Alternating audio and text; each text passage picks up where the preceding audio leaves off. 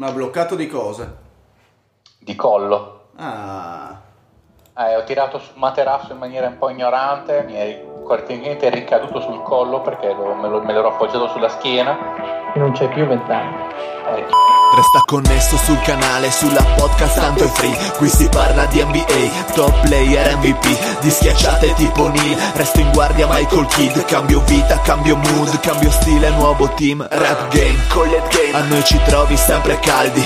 No fake, homies Nella storia Barclay sono in guerra con i Warrior Proprio come Stephen Curry Gioco a fianco LeBron James Top 10 come Kyrie One shot, Hall of Fame Northside, tipo i Thunder. Playmaker, sto davanti. Come Tony Parker. Ho una media come Garnett. Come Boston, come i Lakers. Io sto dentro nel mio posto Sold out come i Blazer Noi campioni di ignoranza Qua si beve, siamo al nord. Quando schiacci sfondo il vetro Ti ricordi Michael? Mi cade Omi sulla podcast Lascia stare poi la Fox online Già sai dei campioni dei playoff. Questo è basketball.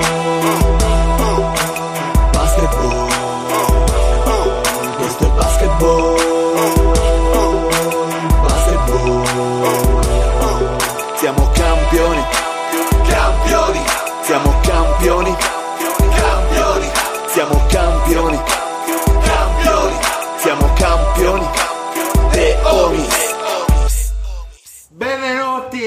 Benvenuti a questa, Benvenuti!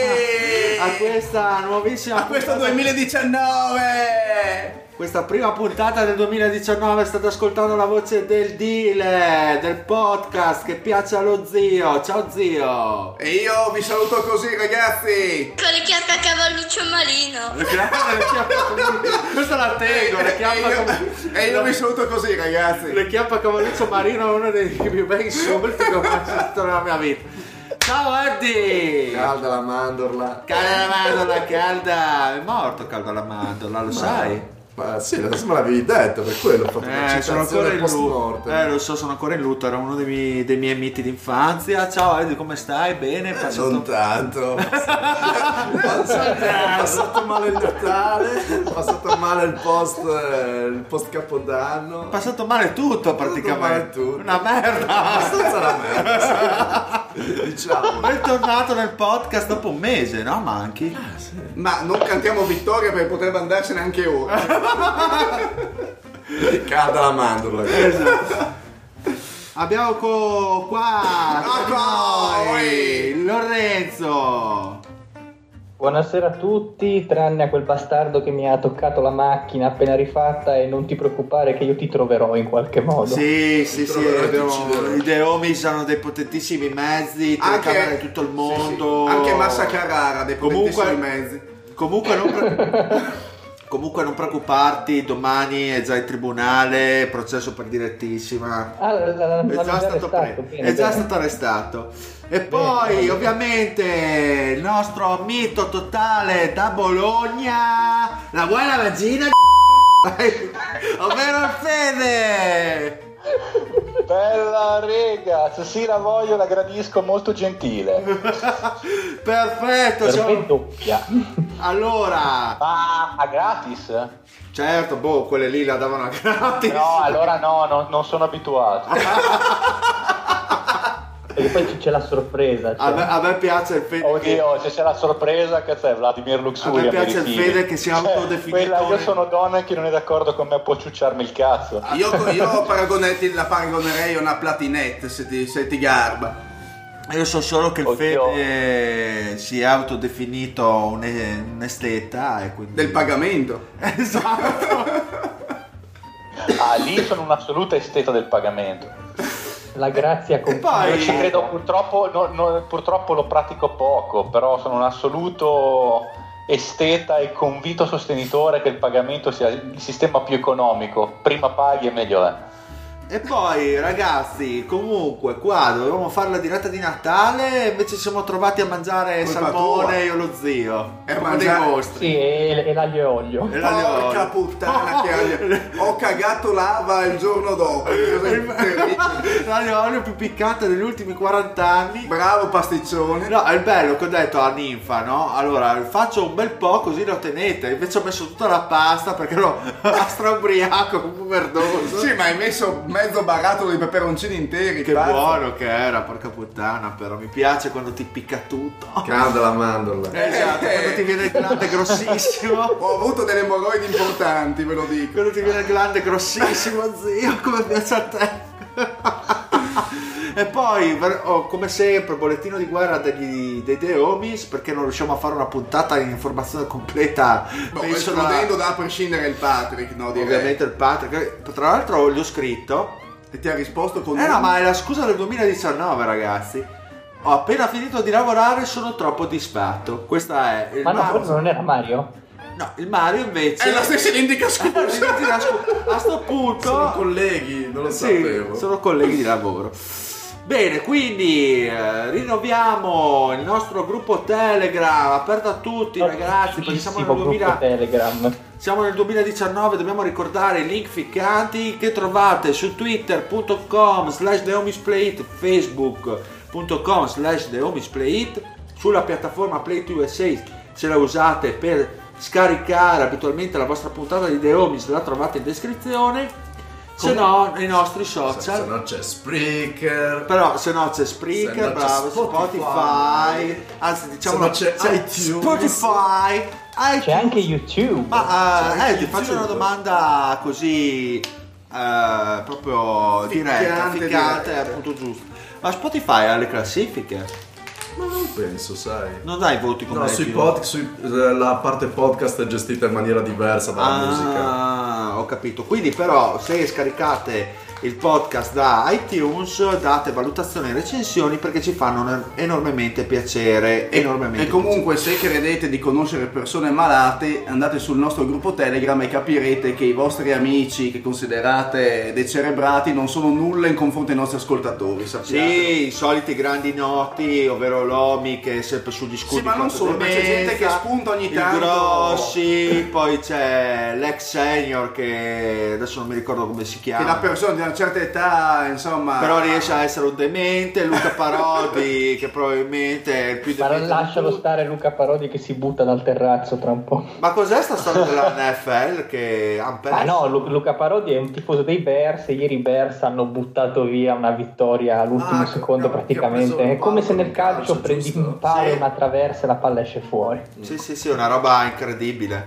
Infatti leggevo in giro su Twitter eh, bestemmie a non finire per questa cosa. e gente che perculava il parodi eh, senza motivo Povero Parodi. Poi c'è anche- ci sono anche i nuovi arrivati, c'è Alessandro il Pampero, cioè ce n'è di, Sì, di sì, nuovi- Alessandro il Pampero tra l'altro molto attivo, quindi facciamo... Vero bomber il pampero. Perché se voi entrate dentro il gruppo Telegram, a parte conoscere i dementi, ovvero i The Homies, che Ci sono i vantaggi esclusivi. ci sono le esclusive, eh, come il Plus della PlayStation, che il gioco in omaggio, perché ci sono i vari giochini, tipo se entrate nel gruppo Telegram, il prossimo anno potrete partecipare direttamente al Maurizio Mosca e magari un bellissimo Fanta, dra- Fanta NBA che sta raccogliendo grandi consensi con i The Homies. Sì, Lorenzo sei una merda che cazzo di fanta ci hai messo in piedi con i merdaccia Homies che campeggiano nelle prime posizioni dimostrando la nostra competenza in ogni istante tipo Lady primo lo zio cosa sei secondo no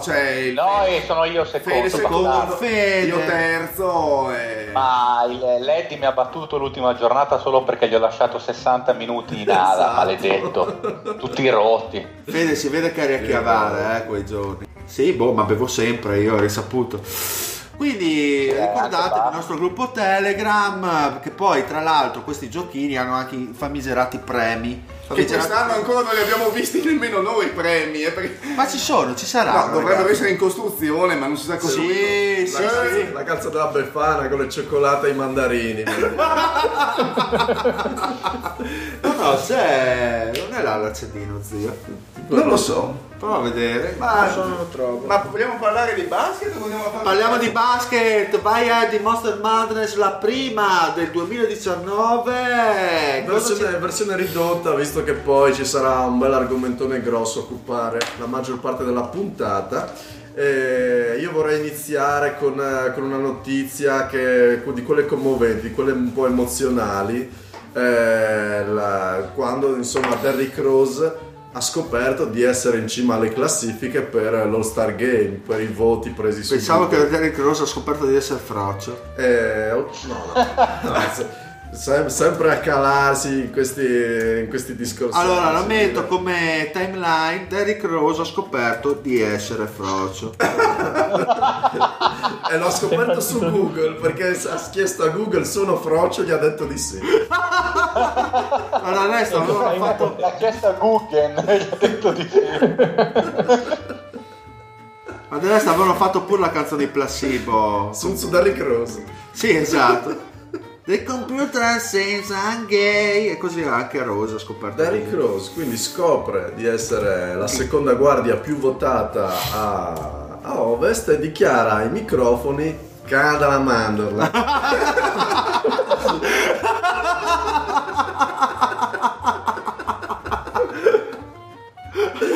Se avesse fatto una dichiarazione del genere, sono anch'io. Sì. No, è stato, è stato più imbarazzante perché ha cominciato a fare il solito discorso alla Rocky Balboa. Non mi sono mai venduto alla gente, non mi vendo, non sono così. La stai facendo con Rocky Balboa, Sì, tra l'altro. sì, no, per incalarmi meglio nel, Eh. nel personaggio. Non fa parte di me, non ho Instagram, non ho alcuna diavoleria del genere. Ma quanti anni ha? 70? tra l'altro c'è, che- c'è neanche mio nonno, dice Ma per l'amor del diavoleria del genere. Per l'amor del Dio. Cioè, questo vorrei dovuto- ma non posto si è messo a cantare poi dopo. Tutto questo è dovuto al fatto che la gente per qualche motivo mi vuole premiare, la gente. La gente mi comprende. I tifosi tengono a Cia. me. La, Cioè, io- la gente lo compatisce. Dopo questa dichiarazione gli avrei tolto almeno Ma perché non ha detto tipo, voti. ma perché se io ce la fa, se io ce l'ho fatta, tu ce la puoi fare, lui ce la può Tutto fare, il mondo tutto il ce la mondo può ce la può fare. Esatto. Che cazzo è? Oprah Winfrey è diventato a un certo punto. Eh beh sì, ma si può, ci sta, ricordi che nella vita bisogna fare la differenza, come dicono. Come Ma dicono questo è- era Rocky 4, Dile, quello che hai citato. sì, era- Sì, sai che il deal è... È un non- discende di stronzate. Se non conta un cazzo il dire lo sa. Esatto. Per quello tifo Sans. Andando avanti, di- Andiamo avanti, continuiamo sul filone de- delle- dei, dei grandi giocatori che si autocelebrano. E andiamo da LeBron James che dopo aver compiuto 34 anni ha dichiarato ai microfoni di ESPN Canada la mandorla. Ma questa mostra, guarda, adesso scriverò sulla puntata, hai dato il nome alla puntata, calda la mandorla. Ma qualcuno me la spiega sta cagata di caldo? Allora, Allora, adesso lo la spiego. Allora, praticamente eh, nei mercatini, quelli Tipicamente invernali, esatto, natalizi. esatto, soprattutto durante l'Epifania anche a 300, dove viviamo, dove vivono i Deo Bis, dove Beh, vive dove vivete voi? il covo della Spectre. C'era questo commerciante ambulante che vendeva noccioline, frut- eh, frutti secche, Frutti secche, Frutti secche. che c'è una parola, eh? È un dolce tipico friulano. Oh, dile, ripigliati, ti prego. Ragazzi, ora lo so. Buon 2019 a tutti quanti. Sì, varie cagate, tra queste anche la mandorla che girava praticamente la mandorla dentro Il bussolotto della lavatrice. Dentro il fornello per farla caramellare. Esatto, per farla caramellare, no? E nel mentre che la girava diceva calda la mandorla, calda, calda la mandorla. E questo ovviamente aveva dei riferimenti sessuali perché la mandorla in il fatto è che è la vagina e piace al- fede. Il fatto è che se anche ti allontanavi dal canto della mandorla, andavi che ne so, agli autoscontri dove c'era tipicamente la musica Tunes Tunes, sentivi comunque questo calda la mandorla! Sentivi il pezzo di Gigi D'Agostino, tatara tatara tatara, calda la mandorla! Era un mito di- delle nostre parti, calda la mandorla. E purtroppo è scomparso. Eh, però- volevamo ricordare. Eh, La, la mandorla toujours di Gigi Dag. Però vedo che tu- anche tutti i giocatori NBA lo conoscono e l'hanno citato. E in sostanza LeBron James, torniamo a noi, LeBron James eh, eh, si è autocelebrato anche lui, dopo ha riesumato quindi la vittoria contro i Warriors eh, delle 73 vittorie Eh, e ha detto, mi sono sentito davvero super per aver vinto il titolo a Cleveland dopo 52 anni di buio. La città la stava aspettando e tutti mi hanno visto piangere come se quelle lacrime riassumessero un'attesa de- dell'intera comunità. Mi sono fermato a pensare e mi sono detto, oh, oh, questa vittoria mi ha reso il giocatore più grande di tutti i tempi. Ah, e lì cariolate di e umiltà. da lì è partito, sono partiti i meme su internet, cariolate, vagonate. Di merda. Sono arrivata merda da tutte le parti.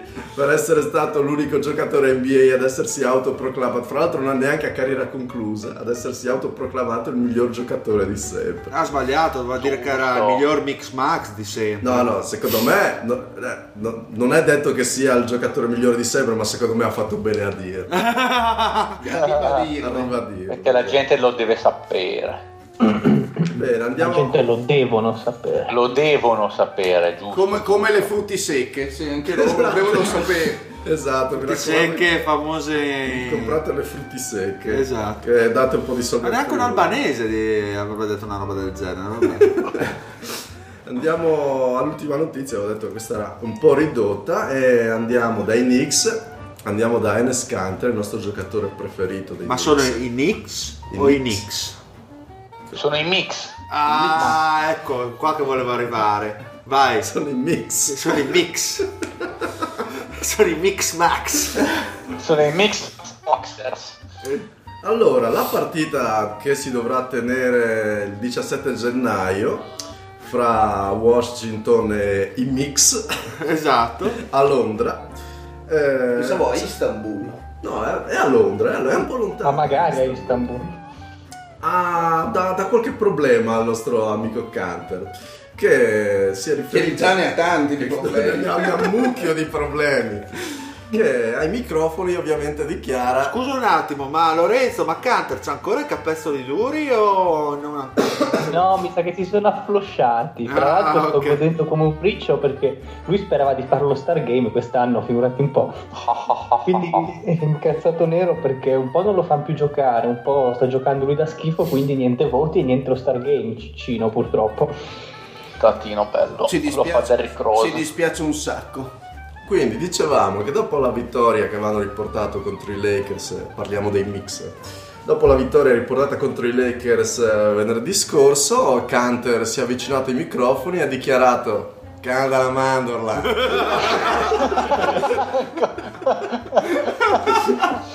E questo è importante. E questo è importante. Poi ha continuato. Purtroppo eh, mi, vedo, mi vedo costretto a non poter partire con eh, la mia squadra per la partita che si terrà a Londra. Motivazione. arriva, arriva. per quello ride. Motivazione calda la mandorla. A causa di quel pazzo lunatico del presidente turco, io mi vedo costretto a saltare la partita. C'è la possibilità che io possa venire ucciso là fuori. e così ho parlato con il mio front office, gliel'ho spiegato, io non ci verrò. È molto triste che queste cose danneggino la mia carriera di basket perché io vorrei aiutare il mio team a vincere, però per colpa di questo pazzo maniaco dittatore io non ci potrò andare. Hanno un sacco di spie a Londra e potrei venire ucciso molto facilmente. Che Veramente Eh, perché in effetti, in effetti individuare un giocatore NBA tra l'altro altro tipo 2,15 m ha bisogno di tonnellate di spie. Tra l'altro di una bellezza così appariscente. Tony Sembra Truant. Ciuchino- Sembra il ciuchino di Shrek. Ecco, boh, naturalmente ricordiamo che fra Canter e Erdogan non gira buon sangue, dato che Canter gli ha spalato merda a Eh, stramacca, sì. E comunque Erdogan gli aveva già ritirato il passaporto e c'erano già delle minacce che se fosse mai tornato eh, in zona avrebbe dovuto subire La punizione. la punizione per tutta la merda tirata. Esatto. Cada la mandorla, questa era la Monster Madness 2019. Perfetto, ottimo. Grandissimo. Quindi, argomentone di questa settimana è il power ranking dell'Ovest, della conference dell'Ovest. Però facciamola un attimino discorsiva, quindi su ogni squadra, a parte magari Minnesota che ci sono cose da dire, mi hanno detto, non lo so, Non mi è successo qualcosa, Non mi risulta. È successo qualcosa nelle ultime 24 ore, di cui non dobbiamo parlare di Minnesota. Tutto tranquillo. Tutto tranquillo. Tutto nella norma.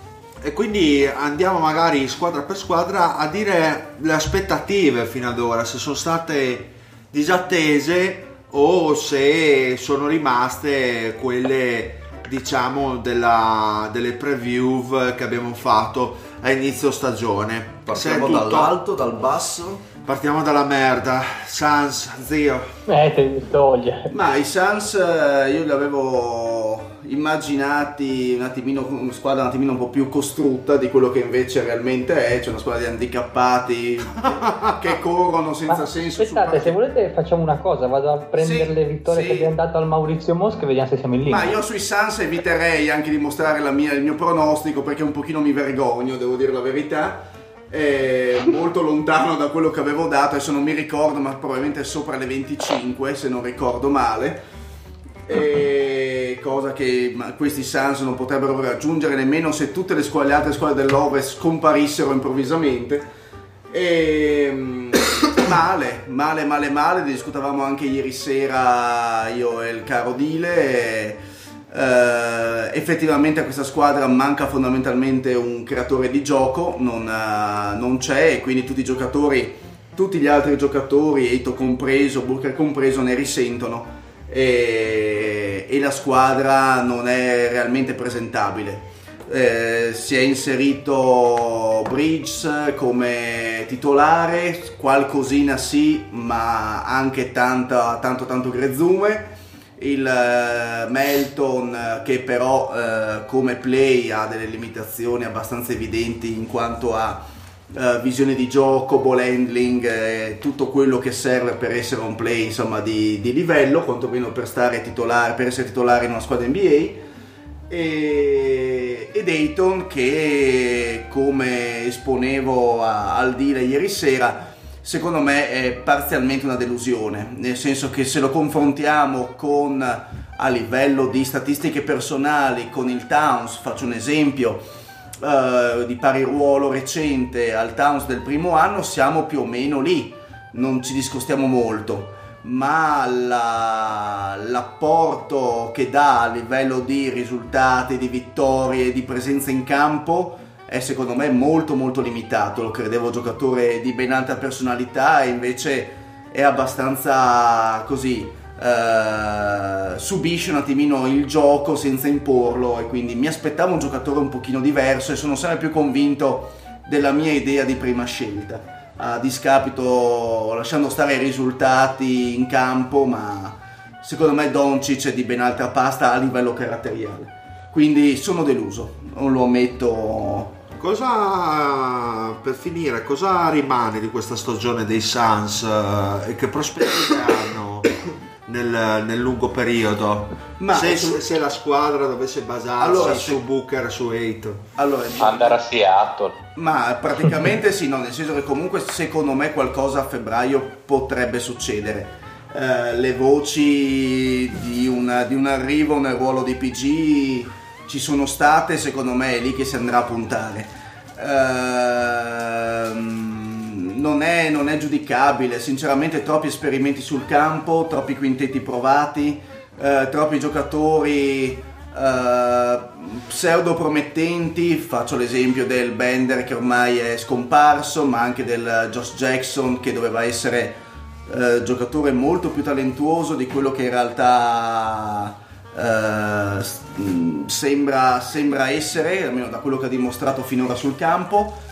Eh, molto, tutti molto altalenanti. L'unico ovviamente è Booker che ha uno spessore maggiore di tutti gli altri e di questo insomma tutti eravamo d'accordo. Però È manca- sempre rotto però Booker, mortacci sì, sua. però quando è in campo lo vedi che è, Eh. è il, giocato- è il giocatore, nel senso che eh, aveva personalità il primo anno, ce l'ha ancora di più adesso, si prende responsabilità, gli vengono date responsabilità come quella del playmaking che non sono sue, diciamo pure la verità. E, però veramente ma- manca, manca amalgama, manca... eh, capisco la gioventù, capisco tante cose, però mi aspettavo sinceramente che il talento fosse più a disposizione del gioco e invece no, ognuno fa un po' quel cazzo che vuole. Non, non vedo, non vedo adesso. Mi immaginavo un'altra cosa, adesso vedendo i Suns attuali, io sinceramente da qui a un anno e mezzo, a meno che non venga ver- veramente un buon veterano nel ruolo di PG, vedo veramente una squadra che fa tanta tanta fatica. Ultimi nella conference dell'Ovest, 28esimi in power ranking. Sto prendendo power ranking quelli dell'NBA.com se i nostri ascoltatori vogliono consultare, così danno per- settimana per settimana una visione d'insieme di tutte le 30 squadre NBA. Andando avanti con la prossima squadra, quindi faccio riferimento al power ranking e non alla classifica di conference, quindi si tratta più dell'andamento della tredicesima settimana di campionato, andiamo con i Memphis Grizzlies che sono in netta discesa dopo un inizio abbastanza, diciamo, solido. 18-21 il loro record, Lorenzo ci parlerà di Sono loro. 2-8 nelle ultime 10. Esattamente, anche per questo motivo eh, c'è un abbassamento 22esimo in posizione nel power ranking. E Lorenzo, sono in linea di aspettativa? Mh, Come mai in questa tredicesima settimana di NBA si trovano in netto calo e magari ci parli anche del probabile taglio di Parsons? Di? Parsons. Ah, è bello, bello anche quello. Ma ehm, per come andamento della stagione direi che ci siamo abbastanza, quindi un record sotto il 50%, comunque abbastanza sotto il 50% che li profila sulle boh, 35-36 vittorie, quindi direi che più o meno il range era quello, io mi ricordo che ne avevo dato un pochino di meno, però alla fine si parla di una differenza abbastanza minima. Ovviamente bisogna fare un attimo il bilanciamento tra quello che è stato l'ottimo inizio, come hai detto te, in cui più o meno hanno sorpreso tutti, soprattutto nella loro metacampo difensiva, e questo dicembre in cui hanno zoppicato non poco. Tra l'altro, riguardando anche il loro calendario, non è che, abbiano avuto delle partite così complicate, anzi hanno avuto delle trasferte abbordabili, Brooklyn, Detroit, cioè comunque un calendario come livello di forza abbastanza nella media. Ehm, l'andamento dei Grizzlies è abbastanza in linea con quello che era quello degli scorsi anni con Conley e Gasol eh, sani, quindi non mi riferisco ai Grizzlies magari dell'anno scorso, c'è una squadra iper, soli- iper- iper solida eh, senza un, un cast diciamo di alto livello però con, due, eh, con le due stelle a guidare un attimo quello che era il resto, il resto dei compagni una difesa solidissima, la difesa di Memphis è stata non tanto per i numeri che sono stati sì molto buoni, quanto proprio per concetti, secondo me una delle migliori da vedere per questo inizio di stagione. Cioè mh, adottavano un modo di, eh, di difendere gli avversari non tanto cercando di estremizzare il concetto di switchability, un po' la Houston Rockets, quanto quello di cercare di forzare i blocchi, cercare in maniera seppure simile a quella che era mh, pre-2010, comunque cercavano di eh, un attimo di forzare eh, la giocata dell'attaccante e cercare di spingerlo anche magari dentro l'area. E poi hanno trovato questo, questo mostro al draft, uno dei giocatori sicuramente più interessanti che è Jaren Jackson, che ora gli hanno un po' preso le misure, a dire la verità, eh, non ha più quello spazio e quella capacità di azione che aveva prima, però comunque è veramente molto molto interessante perché mh, sui cambi contro i piccoli già mh, dopo mezza stagione NBA riesce ad essere molto positivo, cioè non ha problemi a muovere i piedi, è molto veloce, molto rapido. E in più in attacco non è, non è una tassa che devi pagare perché comunque l'area te la apre, ha un buon tiro in prossimità del canestro, non è neanche così malaccio. In coppia con Gasol funziona perché comunque lo spagnolo gli, eh, gli può fare la chioccia, ecco, un grande senatore che gli può permettere di, eh, di capire come funzionano alcune, alcune dinamiche. Ecco. Per quanto riguarda l'andamento della stagione è un po' complicato. Ormai mi sento di dire che i playoff dovrebbero essere andati, perché comunque con quel record e con le squadre che ci sono davanti e con la competitività di questo Ovest è veramente difficile entrare nelle prime otto. E non vedo tra l'altro come si possano migliorare per cercare di fare quel salto di qualità, perché asset obiettiva- obiettivamente non ne hanno. E qua poi ci agganciamo magari alla tua seconda domanda di, di Parsons. E mh, obiettivamente anche l'idea di smantelliamo e tanchiamo è abbastanza difficile ce l'avrebbero un giocatore che è Dylan Brooks che potrebbero mh, cercare di scambiare per trovare qualcosa però io onestamente non lo muoverei. A me piace Dillon Brooks, è un, è un, si può considerare una steal del draft dell'anno scorso perché comunque l'hanno pescato molto molto basso e ci punterei anche perché il contratto è buono. E obiettivamente per il resto non c'è, non c'è molto di cui scambiare. Non li ho ancora visti con Noah in campo, sono abbastanza curioso, non so neanche quanto abbia giocato, adesso stavo controllando giusto quello. Uh, boh, non lo so, non lo trovo. E, e niente, per quanto riguarda il discorso Parsons, eh, il problema è che c'è anche un contratto anche l'anno prossimo, se non mi sbaglio. Sì. Cioè lui ne Sì, guadagna, eh, ne guadagna 24 quest'anno e 25 E altri 24 o 25. l'anno prossimo. Quindi quante, Eh sì, comunque che, sono che- che scelta, un- che scelta dovrebbe mettersi- mettergli vicino per poterselo, Una prima. per poterselo allontanare Una definitivamente? prima. Ma no, ma No, secondo- io- no, no, o, o si mettono d'accordo per un buyout probabilmente. Sì, Eh, cosa sì, più probabile. Ma infatti Eh. hanno provato di tutto per scambiarlo, però non vogliono mettere vicino una prima perché non- ovviamente non trovano una squadra che si accolla a Parson, che è un giocatore rotto per quei soldi. Ma poi gi- già non hanno la loro prima quest'anno ed è una tassa abbastanza pesante da dover pagare. In più, se devono anche darla via, una- una- se devono dare via un'altra prima futura, rimettendo a rischio quello che è il progetto di ricostruzione di questa squadra, perché bene o male, eh, sì con le gasol, però questa squadra ha bisogno di un certo senso di ripartire. Eh, le 30-35 vittorie le fai, però comunque considerando anche il tipo di ambiente societario che c'è a Memphis eh, e il rischio relocation che è sempre lì dietro l'angolo, sarebbe anche il caso di fare eh, di non fare delle pazzie come dar via scelte che sono- possono essere interessanti tra qualche anno. Cioè, mh, la scelta 2020 di Memphis, adesso non so se ce l'hanno oppure no, potrebbe essere qualcosa di abbastanza Se, succoso. se devo andare via la 2019 per forza di cosa la 2020, che in anni consecutivi non si può dar via. Eh, esatto, esatto. E, eh, lo taglierei un bel calcio come ha fatto Nix con Noah, lo tagli e strecci il contratto, gli dai il buyout e strecci il contratto sperando che si accontenti di una riduzione del già se si accontasse di una riduzione del 15% sarebbe veramente grasso che cola Eh, sì. perché su- sui buyout è veramente tanto Ma credo che andranno ad accordarsi perché tra l'altro mi sembra che eh, sia Los Angeles adesso a far rehab eh, se non sbaglio per ripigliarsi dal suo infortunio. Sì, ma è andato. Cioè, gioca su una gamba sola, il, il ginocchio è andato e non c'è verso. ma non ci, non ci sta poi di testa cioè non penso proprio Sì, che l'ha, data abbastanza su, poveraccio anche comprensibile. Ne ha avute perché- tante, ne ha avute tante. Sì, sì. Comunque parlando un attimo velocemente anche del gioco di Memphis, così per introdurlo, è sempre la stessa vecchia Memphis, cioè giocano pochissimi possessi, giocano veramente piano, fanno schierare la difesa, ti fanno lavorare, giocano mh, tanti tiri dentro al pitturato, infatti mi sembra che siano primi per eh, tiri tentati all'interno dell'area, comunque qualcosa del genere, e tra gli ultimi per le triple, comunque è sempre il loro stile di gioco, il loro marchio di fabbrica, non c'è molto di nuovo, eh, ormai lo sanno, però appunto i playoff penso siano un, eh, un discreto miraggio.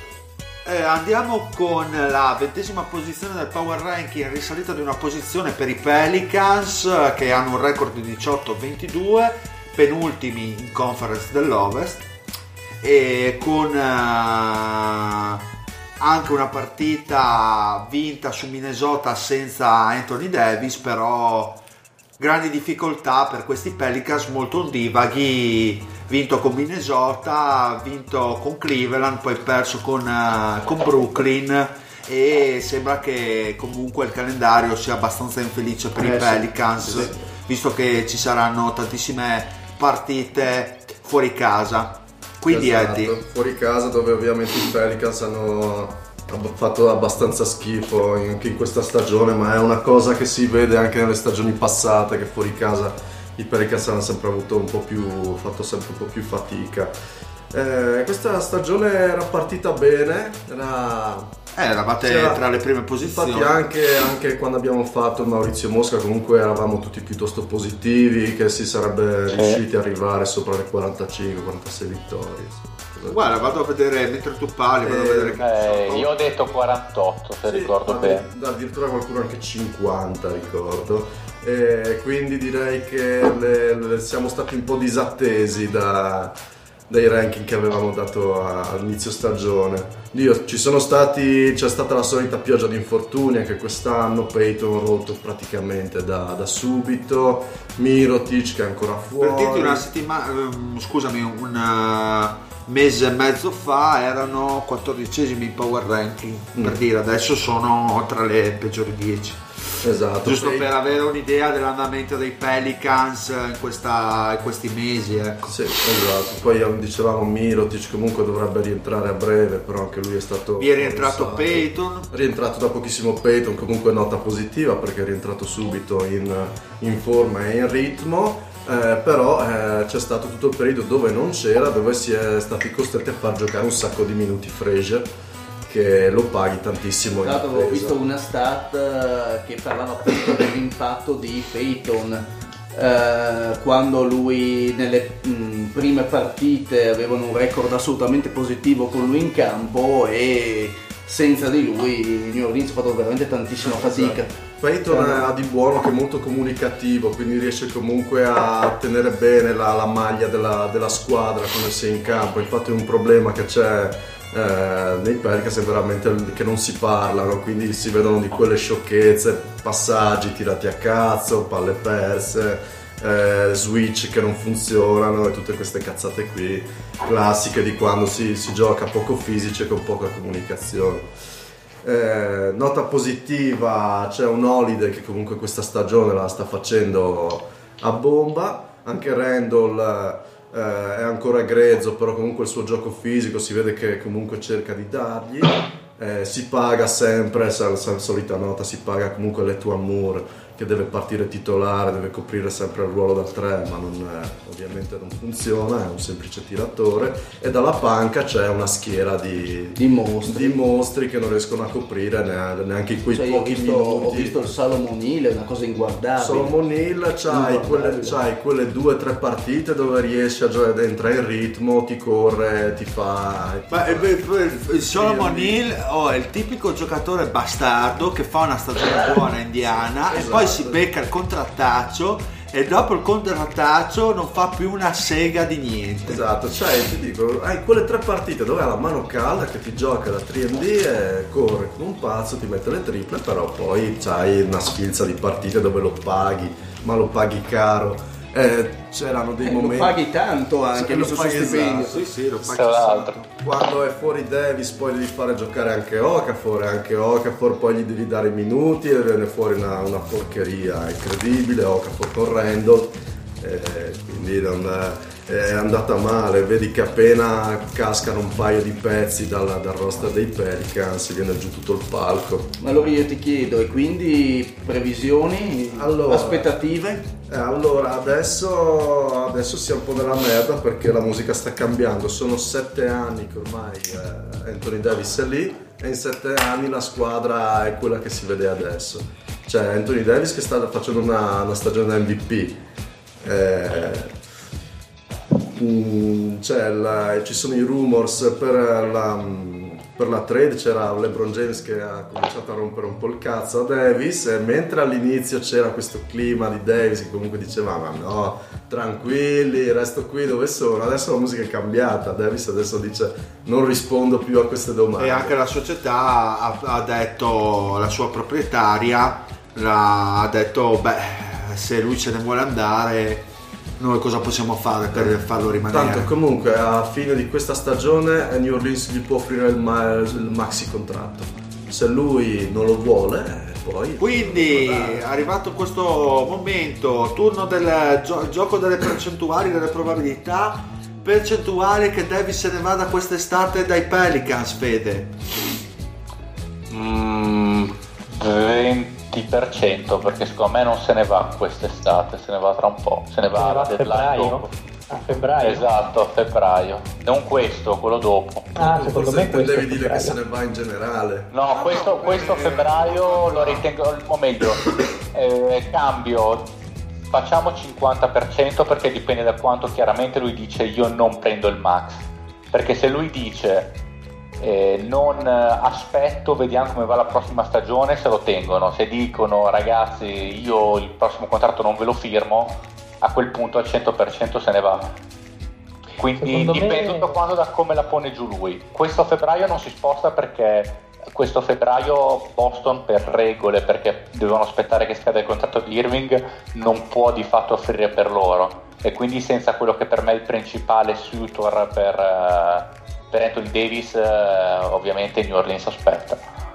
Quindi dici che se LeBron snasa un minimo di debolezza generale dell'Ovest, vede che Golden State magari non gira benissimo, Houston fa fatica, ok sì non è un problema così insormontabile, dici che non va da Magic che gli dice proviamo a prendere la Ah bestia? no, ma glielo può anche dire, però quelli che oggettivamente hanno più asset di tutti sono i Celtics e quindi non- se non ci sono loro, al di là del fatto che magari Anthony Davis per motivi suoi magari preferisce Los Angeles per Rich Paul, tutto quello che vogliamo, ma finché non c'è un altro, un'altra persona, un'altra squadra credibile che può mettere giù sul piatto tanta roba, non si crea un'asta. Indi- E quindi indi- New Orleans ci perderebbe. Per cui Lorenzo, percentuale e pacchetti che mette- potrebbero mettere Lakers e Boston sul piatto ai Pelicans.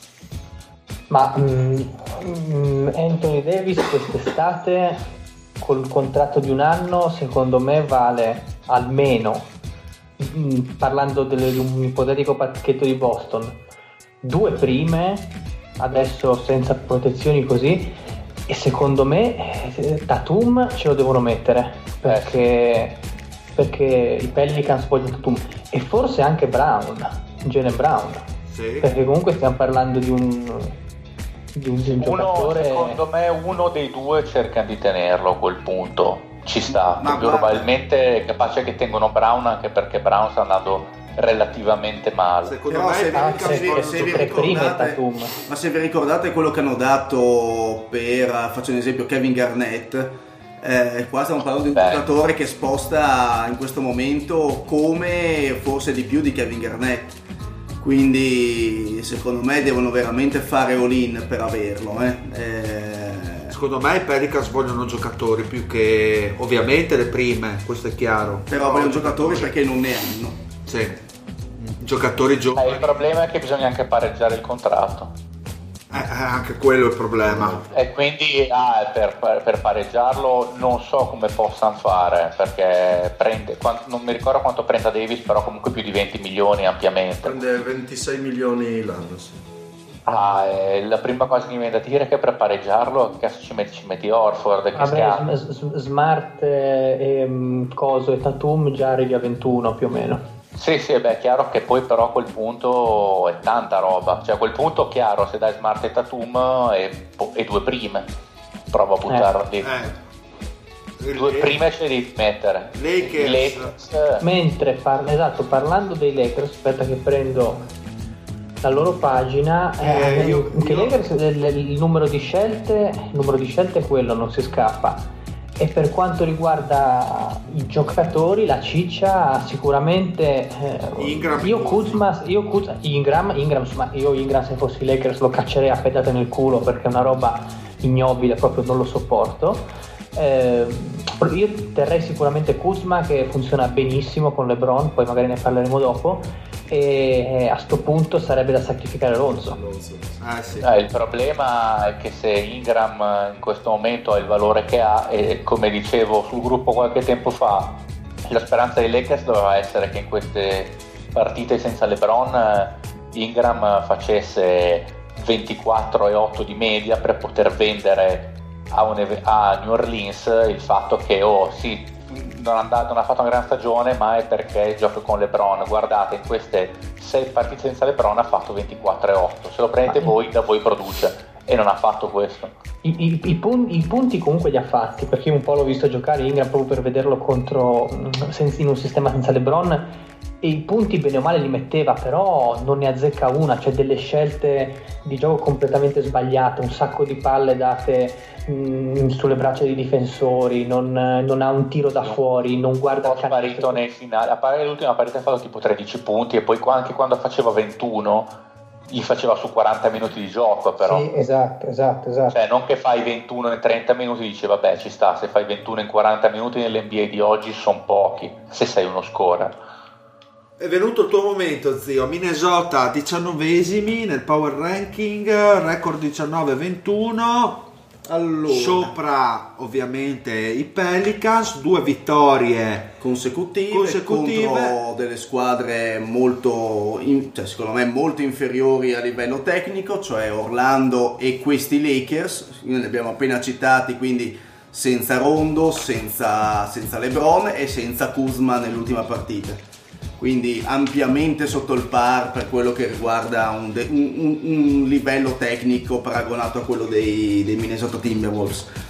Eh, possibilità di andare ai playoff, eh, io le metterei forse in azzardo al 50%, perché sinceramente, date le notizie del- di stanotte, ora itali- stanotte italiane ovviamente, le cose in Stiamo quelle... registrando di domenica, ricordo, perché sennò sembra che, che sia indietro nel tempo. No, no, no, no. ehm, in quelli di Minneapolis sono successe delle cose un pochino strane, strane come i tifosi dei, dei Timberwolves sono abituati da un po' di anni a sentire, nel senso che il proprietario Glenn Taylor non è una persona furbissima e l'abbiamo, l'abbiamo scoperto negli anni e ha dimostrato la sua incertezza a livello manageriale anche stanotte, eh, mandando leggermente a fanculo eh, Tibodo, quindi sia come head coach Sì, che mandandolo come- completamente a fanculo. che come GM Sì, non- giusto un po'. e non solamente lui, perché ad esempio anche il suo braccio destro, cioè Andy Greer,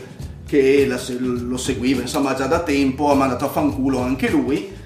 Quindi ehm, la situazione è questa, abbiamo una squadra sullo stesso livello, secondo me un pochino meglio dello scorso anno, in un Ovest sicuramente più, più competitivo rispetto a, a quello scorso, eh, ma una situazione in termini di vittorie che non è male, ma non è nemmeno benissimo perché siamo comunque due vittorie sotto i Lakers che attualmente sono, ricoprono l'ottavo spot.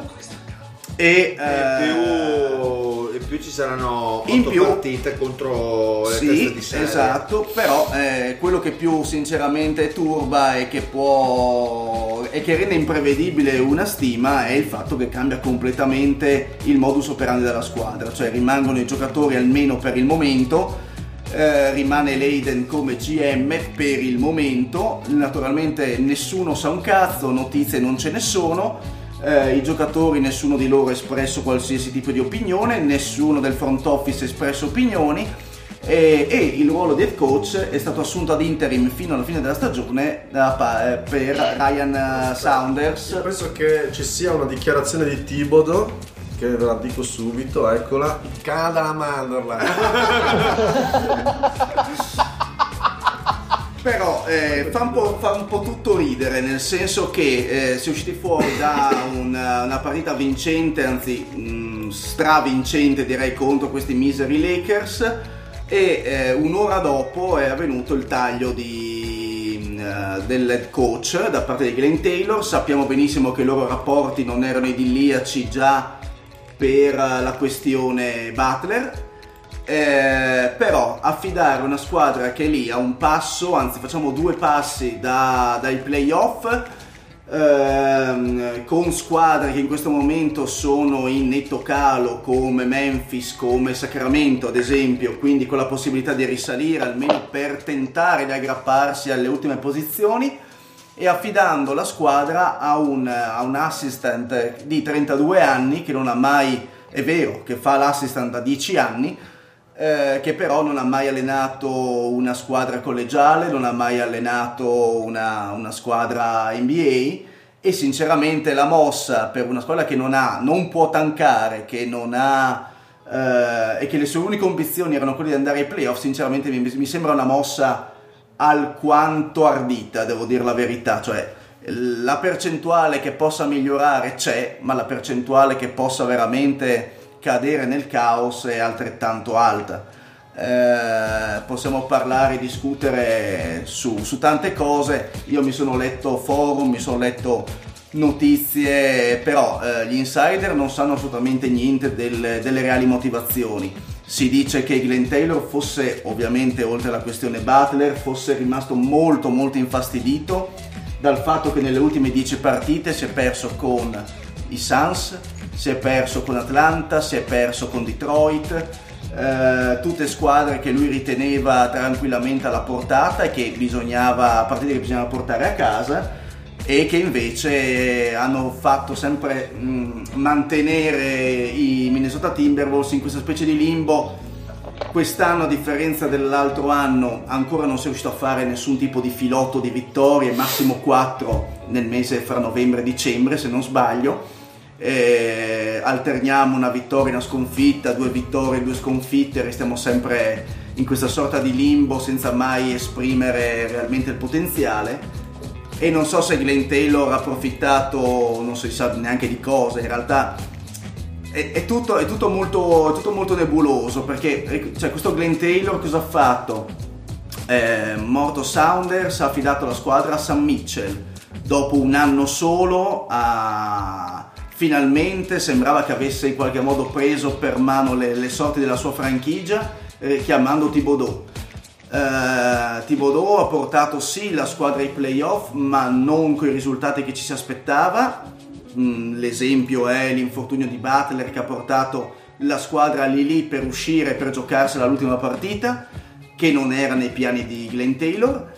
E la questione Butler, poi questo, questa cassata a, in un periodo veramente incredibile, cioè i primi di gennaio, che non vuol dire Sì, fa assolutamente metà niente, stagione con- ricordando che Tibodo che Glenn Taylor non è uno spendaccione e che Tibodo ha ancora due anni di oneroso contratto e, e soprattutto che Tibodo non sapeva un cazzo perché tutti concordano, tutti gli insider concordano dicendo che dopo la partita eh, Leiden e il, il CEO di- dei Timberwolves sono andati nello spogliatoio e hanno congedato il eh, Ti- Thibodeau che era completamente all'oscuro di tutto.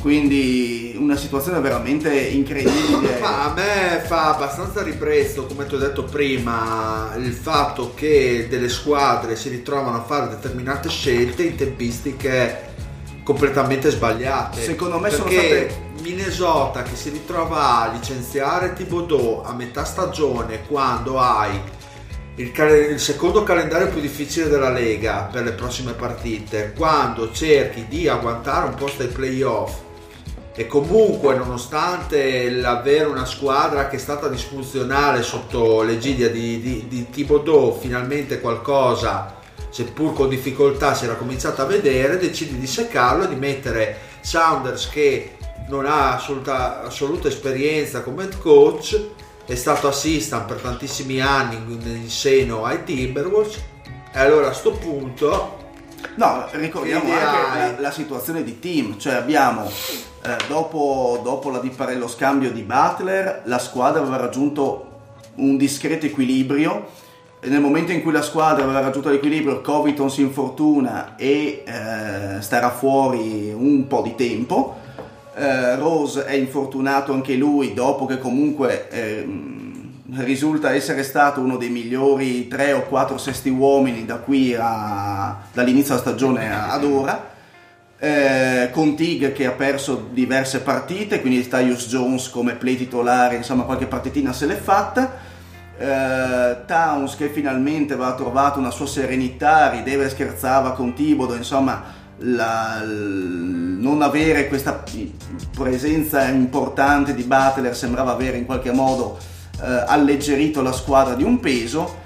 E è vero i risultati erano un po' altalenanti questo è indiscutibile la squadra non giocava benissimo eh, una difesa perimetrale penso la peggiore della Lega in termini di eh, triple concesse al- agli avversari eh, quindi tante piccole cose che non andavano e per questo insomma la squadra arranca un pochino.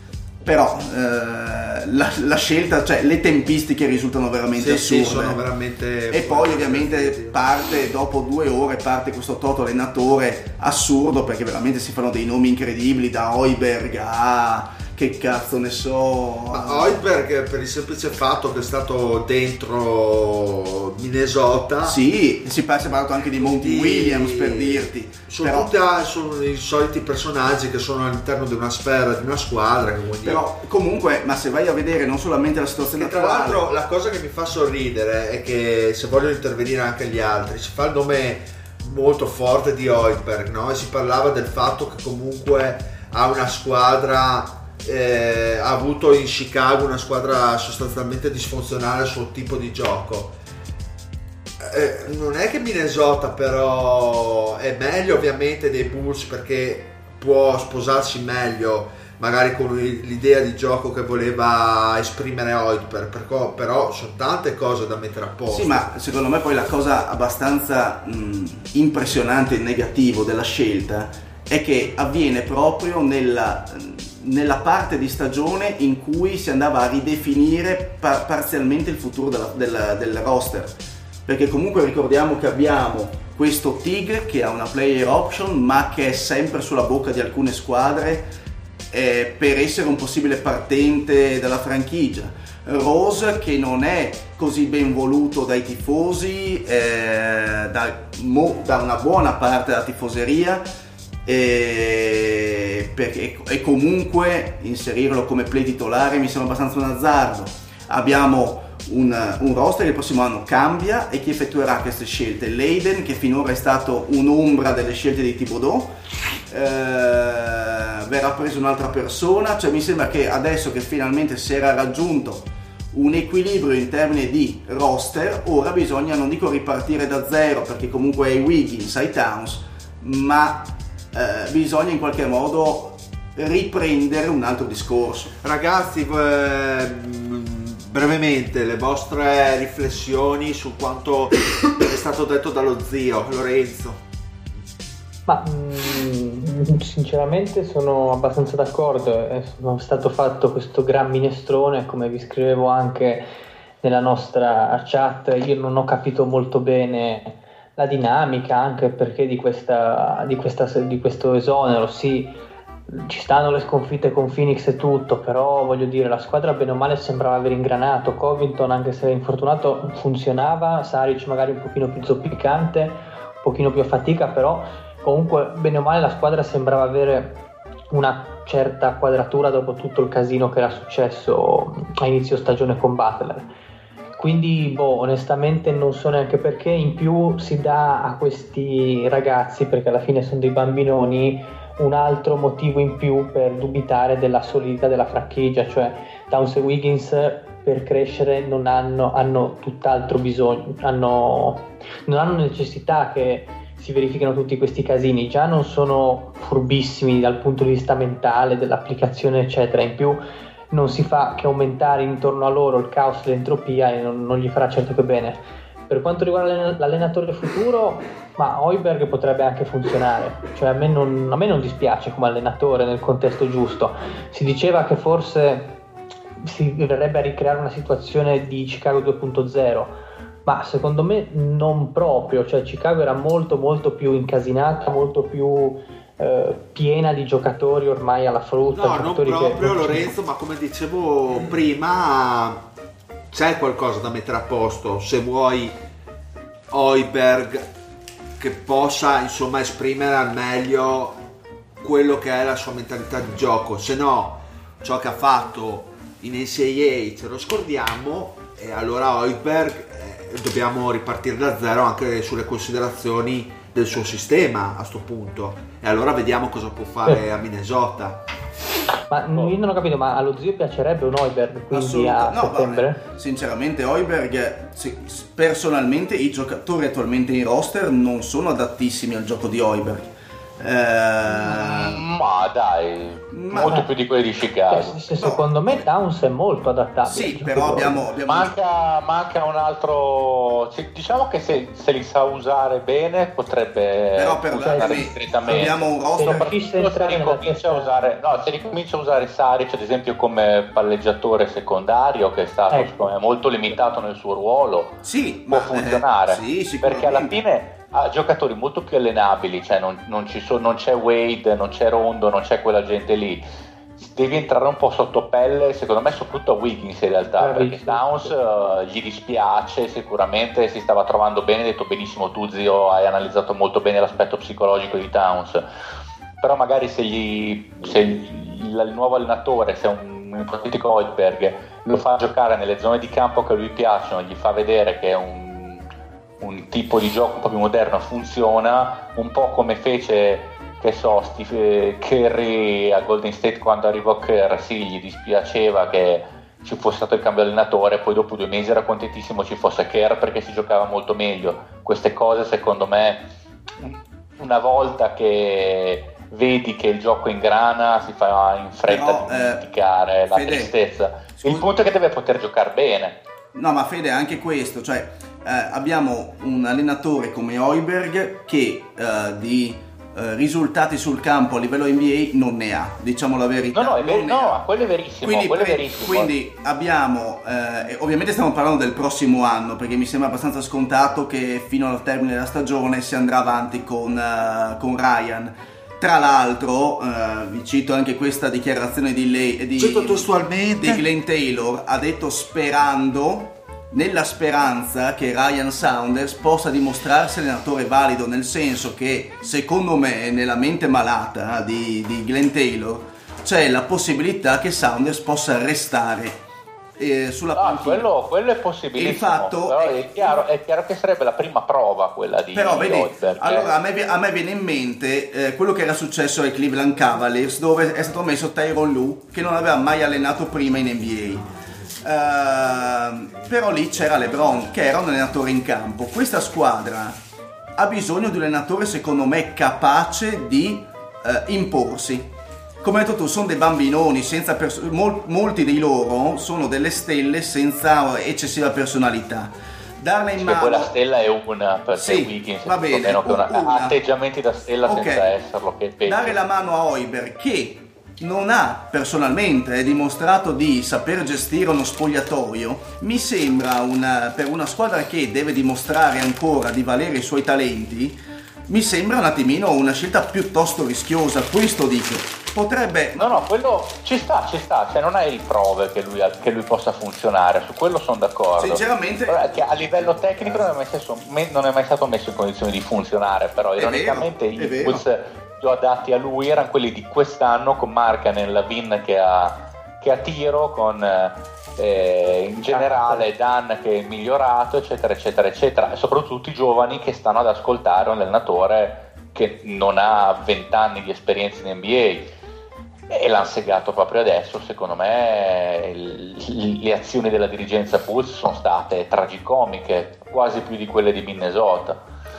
Quindi Eh. non dico, non dico che sia la scelta migliore in assoluto, se c'è di meglio ci sta a prendere altro, eh, assolutamente. Dico che in teoria per quello per cui era venuto eh, in, in NBA potrebbe funzionare se Ah. riesce a imporre il tipo di Allora la gioco. domanda, la domanda mi viene spontanea, Ah, visto che abbiamo parlato e stiamo parlando del prossimo anno, io ritorno ad oggi, che è quello che un pochino più mi interessa, perché insomma le valutazioni poi sull'allenatore si vedranno quest'estate. Ehm, attualmente che possibilità date a questi Minnesota di raggiungere i playoff? Per me molto basse. Perché Sì, abbastanza basso di Eh, arrivare ai secondo playoff. me ai playoff ci vanno 8 delle 9 delle prime 9 che ci sono adesso in classifica Mm. quindi ci metto dentro anche Utah che al nono posto quelle sotto quindi Sacramento di esatto a partire da Sacramento mi dispiace per, eh, per il Marione però obiettivamente, obiettivamente non è che abbiano tutte queste armi da, da presentare contro le altre forse Dallas potrebbe fare potrebbe fare lo sgambetto però è difficilissimo è veramente Eh, difficile sulla lunga si vede poi quando si inizia a perdere un po' di smalto atletico, le squadre che sono arrivate un po' più pronte a inizio stagione inizia a perdere qualcosa. È quello che è successo anche in parte a Memphis, secondo me, per tornare a prima, che comunque quando inizi ad accumulare partite, anche Dallas, Doncic nelle ultime partite è stato un po' più appannato in più di un'occasione, ma Mm. fai fatica. Dallas è una stagione di 82 è lunga. Andiamo su Dallas, dai. Comunque, mh, per finire su Minnesota, il problema è che quel tipo di società che fa quel tipo di, di scelte, poi prendono gli uomini che ritengono più vicini, cioè fedeli alla franchigia. Per quello si fa il nome di Hoiberg, è l'uomo che comunque ha lavorato a Minnesota, so che è fedele a- ai Timberwolves, comunque ai Bulls ha dato qualcosa, quindi mi tengo un uomo di fiducia, è quello il ragionamento che farà Glenn Taylor, se dovesse essere quella la scelta. Sì, sì, anche Taylor altri ragionamenti è lo, è lo stesso ragionamento che hanno fatto i Suns quando hanno preso Kukoskov cioè va bene ha allenato ha fatto tanti anni eh, come assistant coach ha vinto in Europa eh, bla bla bla però a me non è che me ne frega un cazzo se è realmente competente o meno per fare l'head coach. A me interessa che un mio uomo di fiducia che ha lavorato già con la franchigia che è vicino a me e quindi me lo piglio. Poi magari negli anni dici, boh, alla fine è andata male, però tendono a prendersi questi personaggi qua. Dopo anche il rapporto molto complicato che hanno avuto con Thibodeau, dove Thibodeau ovviamente avendo le due eh, cariche è andato a rompere i coglioni. Beh, infatti voglio immaginare che l'owner di Minnesota abbia detto a, a Thibodeau licenziati da solo, un po' come sul Metal Jacket, strangolati da solo. Per quello mh, faccio un'ultima considerazione, per quello quando i Knicks hanno preso Fitzdale, a me, cioè a tanti poi è venuto il punto di domanda si sono sorpresi, perché conoscendo eh, la- il front office dei, dei Knicks il, il proprietario che ha sempre avuto scelte, fatto scelte disfunzionali, prendere un, un coach che non sia il solito ammanicato del cazzo e più un personaggio che può portare un qualcosa di più ai Knicks ha fatto un po' pensare. Allora, Dallas Sta ragazzi, cambiando, il- sta cambiando il vento. ma staremo a vedere. Remate tutti. Sì, mix. Allora, Dallas Mavericks 18, ne abbiamo parlato prima. Eh, va detto che eh, 18-21, eh, adesso sono comunque eh, sotto a Minnesota di una vittoria. Va detto che le prossime partite, dodicesimi. le prossime quattro partite eh, saranno piuttosto semplici. Lakers Suns e, e quindi è probabile che nella prossima settimana eh, i Mavericks possano salire e arrivare anche più ridosso del 50%. Poi bisogna vedere lungo- sul lungo periodo perché ha detto bene, ha detto bene il Fede che sono, sono risultati più appannati e i Mavericks a mio avviso sono anche molto corti, quello da dire. Poi c'è sempre il Barea che sta facendo l'ira di Dio, eh, il Finney Smith che si sta rivelando comunque abbastanza solido. Va detto però che a mio avviso Vanno dove li porta Doncic. a parte questo, in casa molto bene perché sono 15-3, fuori sono 3-18 eh ragazzi, per dire. Non sta così male addirittura, mi ricordavo che andava male ma non, avevo- non ci avevo fatto caso che fossero 3-18. Porca Sono secondo me una squadra che mm, sta facendo bene perché c'è sempre quel mostro di Carlisle come head coach che Sì, sta secondo me spremendo al massimo i Mavs. Però secondo me Sì, sì, ma sono cortissimi e poi eh, secondo me anche DeAndre Jordan è, è calato nell'ultimo periodo. Ma ci sta, voglio dire.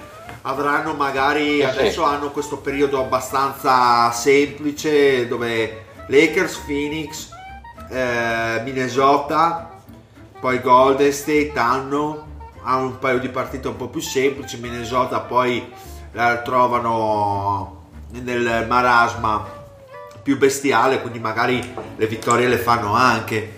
Chi è sto mostro? Porca puttana. E quindi i Mavs secondo me sono realmente al di sopra delle aspettative perché Eh, io e te, Dile, mi ricordo che eravamo molto positivi Sì, a per inizio anno no. sui Mavericks. eh, per me no, si stanno dimostrando la squadra sono più che altro sorpreso da Wesley Matthews che si è ripreso, me l'ho detto anche mi sembra precedente. Ma in termini di vittorie cosa avevamo dato noi Omis? eh? Eh, Secondo me 30-33. Adesso mi date un attimo. No, comunque West Matthews anche a me, cioè io pensavo che inizio anno fosse un Ma morto che camminasse, invece Ragazzi, si chiama contract year. Eh sì, eh sì, hai, ragio- hai ragione Fede, pienamente Eh, ragione. Ma è anche il modo in cui lo fa giocare Carlisle, lo fa giocare molto vicino a canestro, mh, abbastanza poco perimetrale, molto dal posto lo, lo mette, gli piace. Sì, lo mette più a suo agio dal punto di vista di quello che si può permettere fisicamente. Cioè, Mario 33, tu Dile 38, io 37, per dare un attimo un'idea, Patrick 27, vabbè, ma- sempre top di gamma. E poi ha preso Doncic però Eh, sì. No, quindi e gli altri, gli altri non li ho perché non me l'aveva andate. cioè di Dallas Sì, sì. che poi tra l'altro Ma perché io le metto tutte alla fine così vinco. Bravo, aspettavo- eh, ma se sei furbo. Aspettavo, aspettavo di parlare di Dallas. Mm, se volete possiamo parlare prima dei Kings perché poi c'è quella domanda da- del nostro ascoltatore che non mi ricordo chi era, che chiedeva chi poteva tankare tra le squadre della... dell'Ovest. Alberto. Alberto, ok, grande Alberto. Però prima trattiamo i Kings, magari dopo facciamo una- un pensiero su questa cosa, gli diamo anche una risposta trattando diciamo quelle che sono dall'ultima posizione, che diceva Party Suns, ma quello che sono dalla quattordicesima posizione alla decima posizione. Quindi Dallas, ricapitolando, diciottesimi in power ranking, sicuramente cresceranno la prossima settimana, ma come diceva il Fede, diciamo che bene o non male, credo che i playoff possano essere una chimera per loro. Così come i Kings. Però guarda, mi, mi ripeto, mi ripeto un secondo, tra quelle che non sono ai playoff ora, forse la- è quella più probabile che potrebbe fare la più sorpresa. ecco. attrezzata.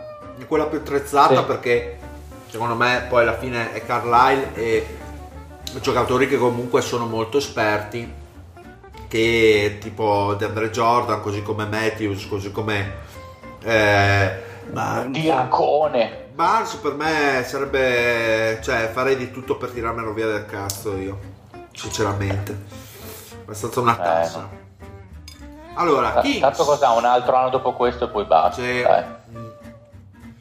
Eh, riuscire a tro- che trovare un buyer per quel mostro di, di, di Barnes la vedo abbastanza dura io. Però, Ma parliamo di Sacramento senza il referente principale? Ah, ha lavorato troppo. Eh, così possiamo parlare tranquillamente male quanto vogliamo. allora, 19-20 i Kings, sedicesimi nel power ranking, in netta discesa. E, um, chi vuole parlarne?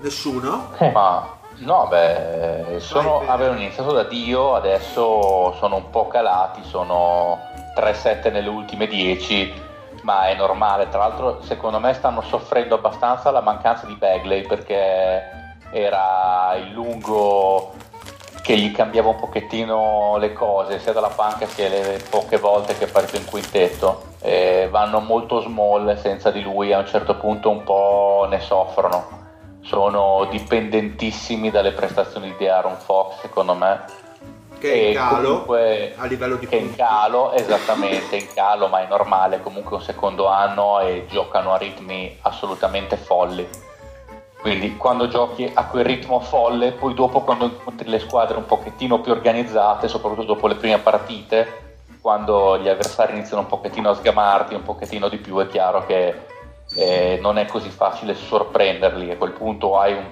una quantità di talento e di solidità eh, veramente buono, altrimenti fai abbastanza fatica. Nonostante tutto, comunque sono in calo, però stagione che rimane. Vabbè. Nonostante tutto quanto, assolutamente al di sopra delle, delle aspettative. Secondo me, eh, l'anno prossimo credo che non rifermeranno Coley Stein. Secondo me vedono un po' chi è che se lo prende perché non sono così interessati Dici? a tenerselo. Sbaglierò. Ma, Secondo eh, me sì. Lo dice sempre anche Mario Bruno, ma io francamente lo firmerei. Eh, ma sai cosa? Che fa tante cifre ma non capisce veramente un cazzo. Con chi lo sostituisci però? Con Eh, Giles? No? Io ah, con poca roba, cioè secondo me puoi andare a mettere dopo quest'anno d'apprendistato, metti Bagley da 5 e non ci pensi più. No, ma Bagley gioca a 3, scusa. Ah. Cioè, c'hai, c'hai Kufos che come cambio continua ad andare benissimo, lo puoi tranquillamente far giocare 20 minuti anziché i 13 minuti di adesso, anche perché lo paghi. No, anche Cioè, non mi ricordo se è in adesso capienza adesso, ma nel caso lo puoi rifirmare. Però con Stein è proprio quel giocatore che gli manca qualcosa. Se avesse un po' di, con- di- di, mh, competenze cestistiche in più sarebbe un simil capellà perché gli, gli, gli strumenti atletici, i mezzi Eh, ma atletici eh, veramente quindi la mia domanda è Fox, Fox Bagley funziona, è funzionale quanto Fox Colistein? Sul se breve periodo? Bagley continua a crescere anche di più. Eh, Perché anche i mezzi atletici sono assolutamente quelli, in più Bagley ha tiro da, un po' di tiro da fuori che con le Stein non sa neanche che cosa sia, può essere una coppia assolutamente più completa. Secondo me sono... Io ne faccio una questione anche che secondo me Bagley in questa NBA deve essere un 5, non può non esserlo. Cioè o sei Novitsky o, que- o con quel tipo di struttura fisica non puoi non esserlo anche perché ti, ti copre tantissimo campo, è sprecato da 4. però Ti al copre. giusto prezzo Colistein lo terresti o proprio dici boh? Dipende no? dal prezzo. Dovrebbe andare in teoria. Cioè, prendendo, Cape- Ca- prendendo Capela come riferimento. però. Eh, se trovi un buyer può, può prendere anche le cifre di, di Cappella. Però siccome non glieli dà nessuno. E soprattutto secondo me il grandissimo affare per Sacramento sarebbe scambiarlo adesso che ha fatto la sua stagione diciamo ad alto livello, che è in, una- in bella mostra, perché secondo me Colistein è il giocatore che questa stagione la fa così, ma io non ho la certezza che la prossima sia su a questo quei livelli livello. dici tu. Secondo me Ma non non te lo è... prende nessuno, zio. Ora. Eh, Eh, non, non- te lo prendono in scadenza. No, però lo puoi rifirmare e la prossima estate Ah, ne parliamo, insomma. Che a me in generale non piace perché secondo me non ha l'intelligenza cestistica che serve per ricoprire quel ruolo. Cioè, in quelle, quando sei un centro che non ha, che non ha tiro di fatto, che non, non ha in grado di spaziare la squadra, o sei veramente un plus a livello difensivo oppure è un problema. Cioè Capelà difensivamente ne capisce tre volte rispetto a quelli di Stein. A me sta piacendo molto, sempre rimanendo in casa Sacramento, Badild. Sì, comunque- ha fatto un passo avanti Eh, incredibile. esatto, i primi due anni molta, molta fatica. Quest'anno che Jorger l'ha- ha un po' sciolto i cani, li ha un po' liberati. Quanto avrebbe fatto correre. comodo questo Buddy Hill dai Pelicans? Non ho Eh, capito. eh, lasciamo rispondere il diretto? O... Sì. Sì, sì, è qua vicino a me che si Che sta morendo di tonsillite, vai Così gli do l'ultimo colpo di grazia prima di andare a farlo andare a dormire. Benissimo, bella risposta Eddie, andiamo avanti. eh? Ma che cazzo ne so? io? Calda la mano. Cada la mandorla. Merda, io vi giuro, prossima volta che mi tocca di guzzare, prima di fare l'inforcata iniziale, vi grido cala la mandorla e poi brem. È bellissimo. No, no, però serio, cazzo ne so io veramente.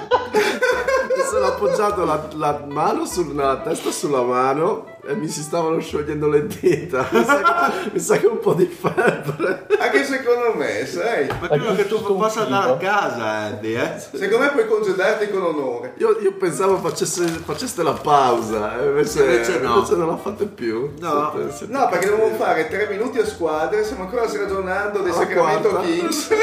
Non siamo neanche arrivati ai playoff. Quindi io saluto Buddy Hill vi saluto tutti quanti ragazzi. Vado a sciogliere il letto. Ciao Eddie, ti fa onore essere Ciao, venuto qua lo stesso. Eddie, tu non sei un Mario Bruno qualsiasi, ricordati.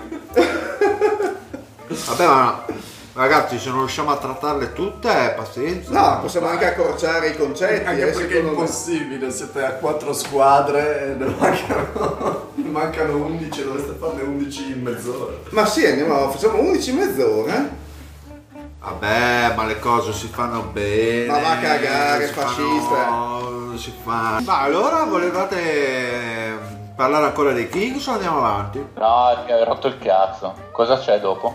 14 Lakers. Bastardi.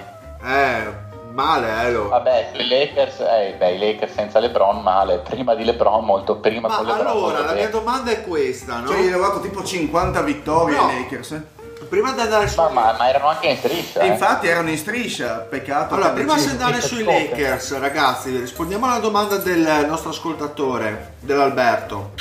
Abbiamo presentato Pelicans, Mavericks, Grizzlies, Timberwolves, Kings. Fino adesso il nostro ascoltatore ci chiede quali tra queste squadre può tankare per prendersi una top pick a ovest. Solo i Suns. Allora, a parte i Suns, Nessun'altra. nessuno. Guarda, solo Memphis, secondo me solo Memphis può dire a No. metà stagione Bon buttata lì e si Ma non è inventano neanche la scelta, a Gasol e Eh, vaffanculo. de- de- deve, deve panchinare Gasol. Ho capito, ma non ha neanche la scelta Memphis. Ma è vero, non ce l'ha neanche Memphis, Eh, è vero. sì, l'aveva- No, o- è protetta in qualche modo. Cioè, no, e no, quindi- è vero, è vero. e quindi No, il fatto è che non c'è, allora rimane soltanto New Orleans perché No. non- Dallas non ce E l'ha. come fa? No, impossibile. Cioè, vuoi- Davis. Vuoi che New Orleans... Ah no, no, no, certo, certo, non, non- non tancano mai, cioè de- se si spacca Davis dicono buona and- andata Perché sennò il discorso Ma lo anche per è vero, non, ce l'ha, non ce l'ha Dallas la scelta, non ce l'ha Sacramento. Cosa c'è? Minnesota, però Minnesota non mi sembra nelle situazioni No. di tankare, non ha neanche un brutto quintetto. No, appunto. Beh, cioè, però comunque sia Dallas che Sacramento potrebbero fare anche questo discorso. Tiriamo i revi in barca, proviamo a sculare. Eh, ma Dallas ha ceduto la scelta, No, no, è protetta. è protetta top 5, Top 5, sì. o top 3, non mi ricordo. Top 5, top 5. Top 5, beh, top 5 ci può stare, Ci però può in questa stare. stagione è pericoloso eh, con la nuova rivoluzione della lotteria. È sì, poi scusami, eh, è sotto. una squadra che ha 18 vittorie. Eh, gioca, gioca ed evidentemente per Ma- vincere e non per perdere. Non mi sembra una squadra. Sì, ma, ma tra l'altro aggiungo una cosa, eh, sono penultimi, cioè sono a 18 vittorie, però dall'altra parte c'è Cleveland che ha 8, Chicago che ha 10, New York che ha 10, Atlanta che ha Cioè, 12. le, squadre, Non- le squadre che hanno 18 vittorie a ovest sarebbero in playoff eh, quinti o sesti a est, Sì. nel senso che non, Ah, sì, sì, eh, quindi tan- an- anche lì tankare sì, effettivamente non ha molto senso. È tardi per tankare. Bravo. Perché tanto ce ne sono 5 o 6 a est che già sono avanti a te, è troppo difficile. A ovest non tacca nessuno, ragazzi. Poi, sinceramente, Alberto, io non a vedo- ovest non tacca nessuno. No, io non vedo squadre che mettano i propri titolari in panca o che li tengano fuori per... eh, No, no, quello non lo fa, non lo E fa. Comunque que- quella, quella di Memphis è un 8, eh, quindi è un attimo che, che riescano a riprendersela. Stavo guardando. Protetta? Le prime 8? Prote- protetta 1-8. Potrebbe. Potrebbe No. venire la gola. È un po' rischiosa però, eh? È un po' rischiosa. Per quello ho fatto la domanda all'Alberto, allora. Non è tifoso Eh. dei Memphis, quel maledetto? E tutto, Sì, sì. e tutto torna. Eh, Cioè, vuol- vuol- vuol- che bello, sembra di in un film di Nolan. Questa realtà un Inception che non è stato. realtà. Un Inception? Sì, Alberto, taccano in Memphis, sì, dove cazzo andate? Dai. Arriva, arriva, arriva Zion, arriva. Ma chi? Ma dove? A Memphis. Ma no, che viene ai Suns, che bravo lui. Che ciccione, per quello mi... Mera, se va, se va ai Suns, secondo me si fa il crociato entro le prime 15 partite. Sì, sì, beh, chiaro. Sì, e non so, diventa un ciccio merda, non mette su mai il tiro e Diventa, fine diventa come Big profe- Baby, diventa come Big Baby. Come ha profetizzato il Pat, il nuovo Anthony Bennett. Eh, beh, comunque è pericolosissimo Zion. Ma sai che io lo Madonna, vedo mi fa paura, mi fa una paura come prospetto. Sì, anche a me. Ma sai che secondo Cioè, me fra- eh. Patrick secondo me non è andato distantissimo dall'immagine che io ho di, di Zion. Anche perché prima o poi uno lo beccherà che diventa un bazzo. A forza di dire di tutti che sono delle merde, Sì, sì. ma Bennett non aveva quell'impatto al college, eh. No, no, no, no, Zion non diventa, ma anche perché Zion è uno studente del gioco, comunque sa dove deve migliorare. Cioè, Bennett, Dio Bob, pensava soltanto ad arrivare primo alla gara di mangiatore di hamburger, quello schifoso. Bello questa. Sì, in effetti. Zion diventa il nuovo Larry Johnson, secondo me. So, cioè, Eh, Lakers. sta, ci sta. Ve la butto lì. Lakers 14esimi nel power ranking 21-19 molto bene senza LeBron 1-5 ragazzi Una squadra impresentabile senza LeBron, ma non se- solo senza LeBron, io direi più che altro senza Kuzma, eh, che almeno dava... Brandon Ingram sta tirando ha, ha tirato nelle ultime tre partite perse dell'ultima- nell'ultima settimana 21 su 58 36% Che, Porca che, che lercio che Calcolando che non ha tiro praticamente, quindi... Oh, ho appena rinunciato a una trade che mi porta due prime scelte alla, alla L'unica- l'unica Che faccio? vittoria- Cambio idea, gli dico le prendo? L'unica vittoria che, ha avuto i che hanno avuto i Lakers nell'ultima settimana è stato perché Brandon Ingram ha avuto lo usage rate più basso delle ultime partite, le ultime sei, sei partite giocate. No, giusto per eh, inquadrare la situazione di Ingram. No, no, veramente, veramente male. Tra l'altro mi pare che Walton si sia veramente incazzato con lui e con eh, Alonso Ball nell'ultima partita dicendogli che devono assolutamente metterci più fotta perché non hanno dimostrato alcuna voglia. Cioè, si, sono però fatti io- prendere a pesci in faccia nel quarto Che però quarto. io da Canter ragionavo su questa cosa qua, no, raga? Che ho letto un po' nei forum eh, tante bestemmie da parte dei tifosi dei Lakers, scontenti diciamo dall'andamento generale, soprattutto dei giovani che hanno fatto un passo indietro. E... Però onestamente, senza LeBron, questa squadra poteva avere un risultato diverso da questo. Perché se... Secondo me sì, avrebbe dovuto, anzi, non, non magari poteva, però Ma magari avrebbe dovuto. Anche perché l'anno, eh, ma l'anno scorso non c'era LeBron eh, e sembrava che qualche miglioramento dei, dei vari giocatori ci fosse stato, sinceramente. Ma quello non può essere anche, diciamo, un eh, riflesso psicologico, nel senso che sono stati abituati troppo bene perché c'era LeBron. Secondo me manca come a Minnesota la leadership, una squadra di giovani talenti ma senza palle. E in, Eh, un po' è vero. in una situazione Eh, comunque il problema è che migliorare anche è un problema. tu impostano la stagione giocando in un determinato modo con LeBron e poi ti viene a mancare, non è che puoi pretendere che cambino Beh, però fino all'anno scorso, come dicevamo, non c'era LeBron alla fine dopo 30 reti di LeBron ti sei Sì, ma c'erano dinamiche dimenticato come- diverse, Fede. C'era anche un Randall in No, no, ma è, ve- è quello che vogliamo, però. che Randall è sempre stato Però se hanno, se hanno del talento come si deve e un po' di palle, voglio dire, manca LeBron, fammi 25 di media se sei Ingram, cioè, per 5 partite. Ma l'avete visto che faccia da morto di sonno che ha? Brava, Non le volete odio. Ma da quel tra punto di vista lo odio, c'è una tra- faccia da accannato, sembra che in testa abbia in- in- a ripetizione 24 ore al giorno la canzone Because Gaha. Che tra l'altro, È vero, è vero, che tra l'altro Ingram cioè, le faceva anche quelle partite l'anno scorso di 20 punti. Sì, sì. Ma sì, ma erano sempre prestazioni estemporanee, mai continue, cioè era, era tutta una corrente alternata, non, non è mai stato uno affidabile, uno che, cioè il nuovo Kevin Durant, come lo dipingevano in sede di draft i Soloni. Sì, a parte che io mi chiedo se riuscirà mai su a mettere un pochettino di fisico perché è impressionante, ormai la terza stagione NBA, sembra che pesi 8 kg esattamente come quando è appena arrivato. Poi sinceramente nei risultati attuali dei Lakers secondo me pesa molto l'assenza di Rondo eh, perché comunque Ball non dà tantissime garanzie ma soprattutto mh, ri- se vi ricordate inizio stagione quanto pesavano le prestazioni di McGee eh, che sembra l'ultimo dei mostri sul parquet però il, il suo rating eh, insomma la sua presenza Sì, ma ha fatto il, mese, il primo mese, dopo è andato abbastanza Dopo, calando. infatti è andato incalando, ma secondo me togli Lebron e questa squadra, eh, basti le prestazioni di McGee, togli Rondo, Beasley che più che dialogare con gli avversari altro non fa, eh, Ingram che non esplode, insomma i risultati mi sembrano abbastanza... Ma io più che deluso da Ingram sono molto deluso da, da Lonzo. No, a me Lonzo non sta dispiacendo, soprattutto in cioè, dici Lo- Lonzo in queste partite senza LeBron, dici? Sì.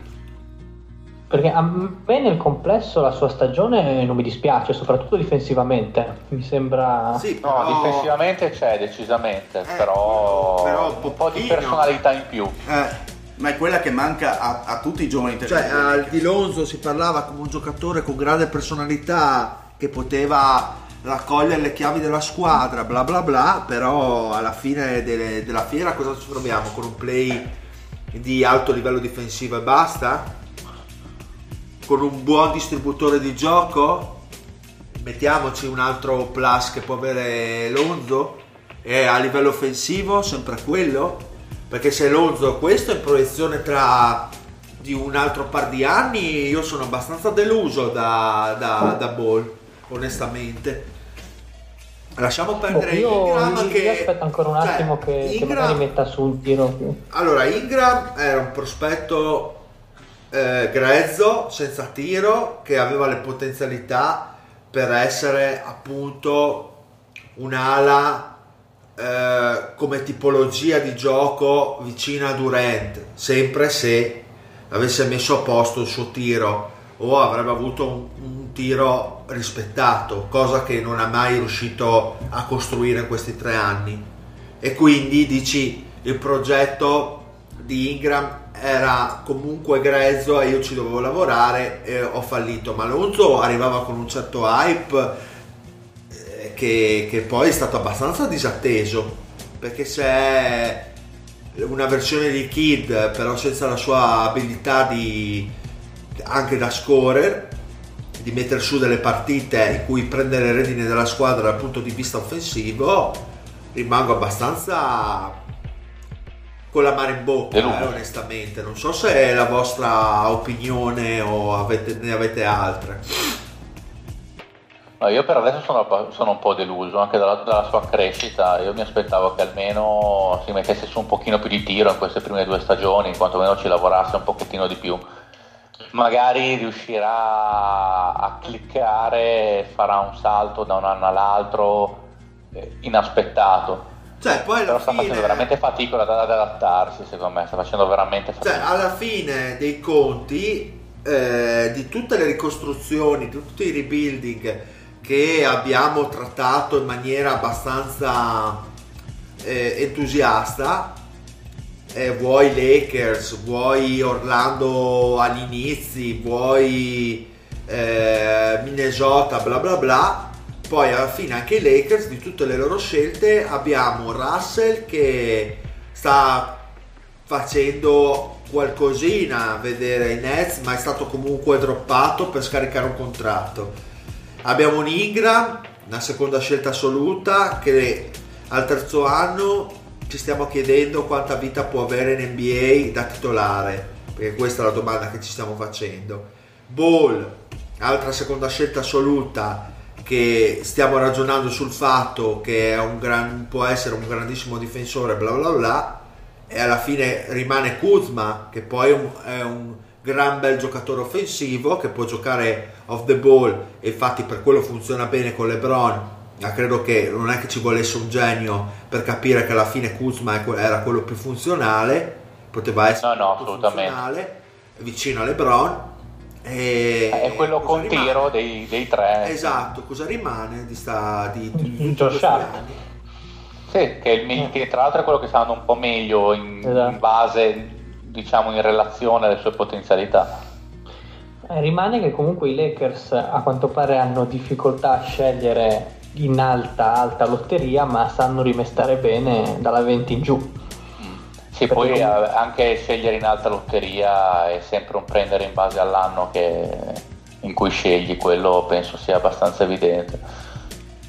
Bene, tredicesima posizione, Jazz, 20-20 sono arrivati al 50, una grande risalita per loro e sono migliorati molto nel- nelle ultime settimane fino ad agguantare poi appunto eh, un record diciamo molto più positivo e sono a ridosso diciamo nelle posizioni eh, di playoff e possono giocarsela alla grande. Cosa è cambiato in questi Jazz?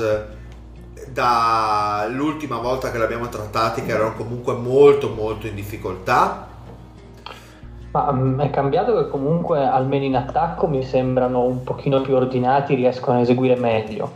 L'attacco dei Jazz a ottobre-novembre faceva molta fatica anche solo a trovare la conclusione proprio per questa loro caratteristica di giocarsela tutta a fine 24 che è un'arma a doppio taglio, cioè se sei in palla e se giri bene è una cosa positiva perché comunque fai lavorare tanto le difese, però se è un periodo che proprio non la vedi e non ce la fai, è un problema perché segni pochi punti.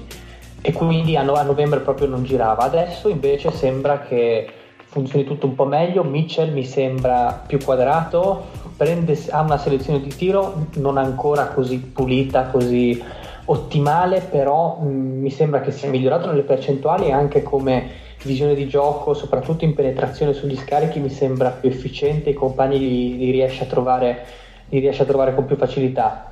Gobert sta giocando una stagione secondo me ottima, non tanto dietro nella sua metacampo dove se andate a vedere le statistiche di mh, le percentuali degli avversari non sono così influenzate in negativo dalla presenza di Gobert cioè sono Sì, è altri peggiorato rispetto all'anno scorso. eh, esatto, cioè sono altri quest'anno i grandi, di- i grandi difensori del ferro. Tra parentesi, se andate a vedere, trovate un Plumlee a Denver che è clamorosamente primo per, per percentuali negate agli avversari. Comunque, ehm, però in attacco veramente sta facendo la differenza, sta condizionando talmente tanto mh, gli avversari che tendono a chiudersi a riccio su di lui che apre obiettivamente degli spazi molto interessanti per i tiratori di Utah, quindi vari Ingles, i vari Crowder e tutta quella gente lì. Ha fatto molto bene secondo me lo scambio, quello Burke per eh, Corver. per, per Corver, Noi abbiamo- esatto, per Corver le abbiamo scelte. deriso. Sì, soprattutto io e Eh, Terzi io. Sì, esatto. Perché Lorenzo e il Fede almeno sono rimasti abbastanza positivi su Corver, invece noi l'abbiamo deriso e Corver ci ha puniti. Ma no, perché molto semplicemente secondo me il problema di fondo è che secondo me si valutano un po' troppo quelle due seconde scelte, cioè alla fine sono due seconde, chi se ne frega. Si sono liberati di una guardia abbastanza inutile per prendere un giocatore di sistema che anche a 50 anni ti mette, ti apre il campo con la mano in faccia, quindi secondo me hanno fatto una buona mossa. Rubio sembra ritornato in palla, mi ricordo che Rubio di inizio stagione non ci capiva niente, tirava troppo e male, ora invece è più smistatore di gioco, più, eh, più regista, ecco se possiamo dirla così, e in difesa comunque rimangono sempre una squadra molto molto competente con Ingles che guida un po' quello che è, quella che è l'avanzata, cioè Ingles molto spesso lo vedete sul giocatore avversario più, più pericoloso e riesce a limitarlo senza... Ingles è inspiegabile. eh, esatto, che ha un fisico da, da- un fisico normalissimo, parametrato ai fisici che girano nell'NBA, però ha un'intelligenza tale che gli permette di, di essere, di essere competitivo anche ad alti livelli. Sì, sì, che era arrivato che doveva essere un tiratore puro da situazioni tattiche, adesso difende bene, come hai detto giustamente, fa da, tranquillamente da gestore della palla secondario perché in molti casi è lui che gestisce. Tira, mh, aiuta l'attacco in un miliardo di modi, è un- una cosa impressionante. Un altro invece che sta funzionando molto bene il mio Fanta Negode Favors, che comunque dà una dimensione interna a spalle a canestro che mm, è un po' una variazione rispetto a un gioco fatto di triple, comunque un gioco molto più perimetrale che, che aiuta a creare appunto questa, questa varianza, questa mescolanza di stili. Ecco anche Favors che gli anni scorsi era un po' più in difficoltà anche per i problemi alla schiena, quest'anno è più, più efficiente. Ecco, non Che so tra se in l'altro è contrattiera molto, anche lui. più, è molto più Sì, titolare. sì, è in contract here. È molto più Ah, eh, titolare, tra l'altro, Favors nelle ultime partite dei, dei Jazz. Gioca mo- molto più da titolare che da, dalla panca. Sì, sì, parte, parte lui, titolo, partono lui e Gobert. E un altro bel dato è che Utah giocherà le prossime 12 partite in casa. Cioè, tra, tra le prossime, scusate, 15 partite, 12 saranno giocate in casa. Eh, infatti, esatto, mi ero dimenticato di dire una peculiarità del calendario di Utah fino a dicembre che è stato massacrante. E adesso comunque arriva la parte in discesa dove potranno, potranno recuperare il terreno perduto perché secondo me è fisiologico che risalirà questa squadra. Quindi percentuali che possono agguantare i playoff molte a- molto alta, direi, no? Visto Sì, anche Ma molto più sì, dai. Chiude il 60% tranquillamente.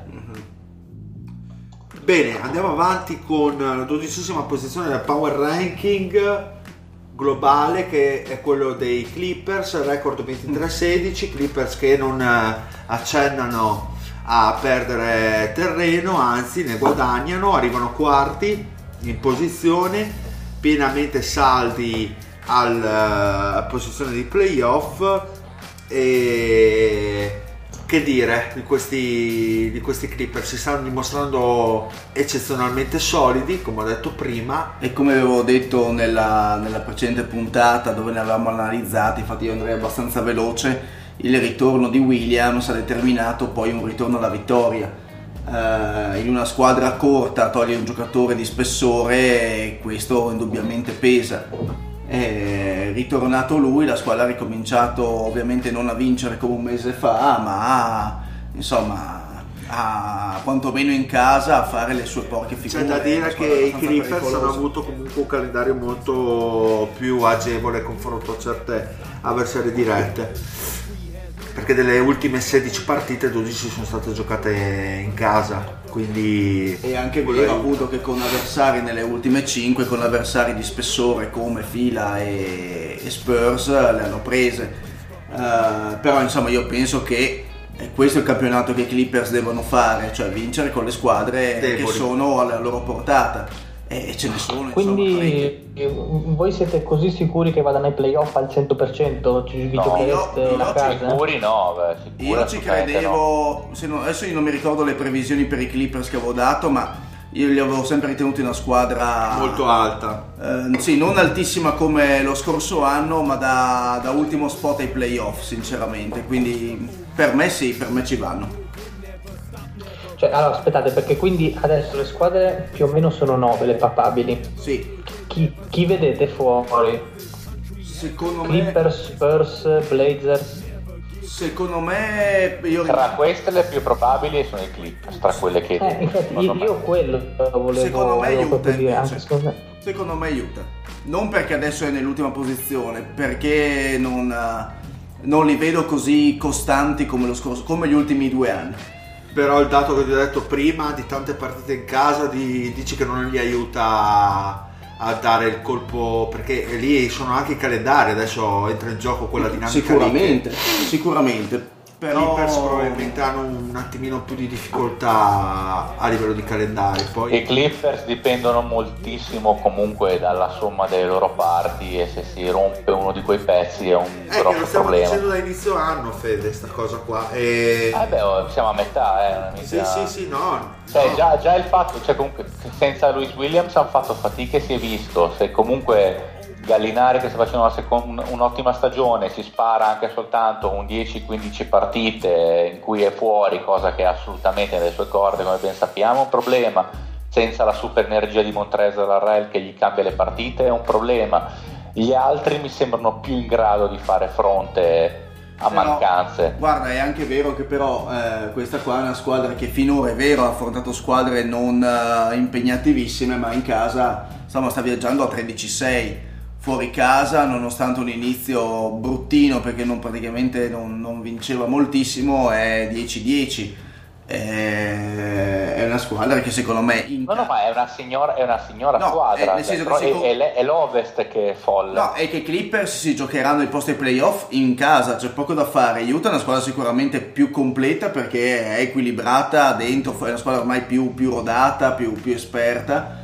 Però Ha più ceiling Utah comunque, perché se si sblocca Donovan Mitchell dopo questo inizio di stagione veramente pericoloso, cioè veramente inaspettato in senso negativo, ha, ha sicuramente più possibilità di migliorare. I- i- che i Clippers giochino meglio di come giochino adesso mi sembra difficile. Guarda, io vado per esclusione, ti dico che insomma eh, Lakers con il rientro di LeBron li vedo insomma in piena lotta playoff, quindi li escluderei tra i papabili ad uscirne.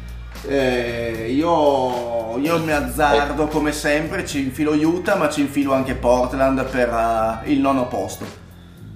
Oh, secondo me tra loro e San Antonio sbaglierò, perché San Antonio sta, gio- sta tirando fuori dal mondo in questo mese. Se si fanno un altro mese, ma al contrario di questo, in cui non gli entra il tiro, è, è un problema veramente grosso per loro. Stanno andando bene anche in difesa, però ho l'impressione che non sia una di quelle cose destinate a durare a questo livello ancora Certo lungo. che ragazzi comunque a 23-16 siamo a metà stagione devono fare una- un'altra metà di stagione abbastanza penosa i Clippers per poter Ma uscire. perché? Per- Ma, beh, ma Ma perché n- non basta, basta che ne perdano due o tre Sì, sono trovano due partite dal nono posto alla fine, più o meno. Sì, cioè, sì, nel più o senso, meno siamo lì.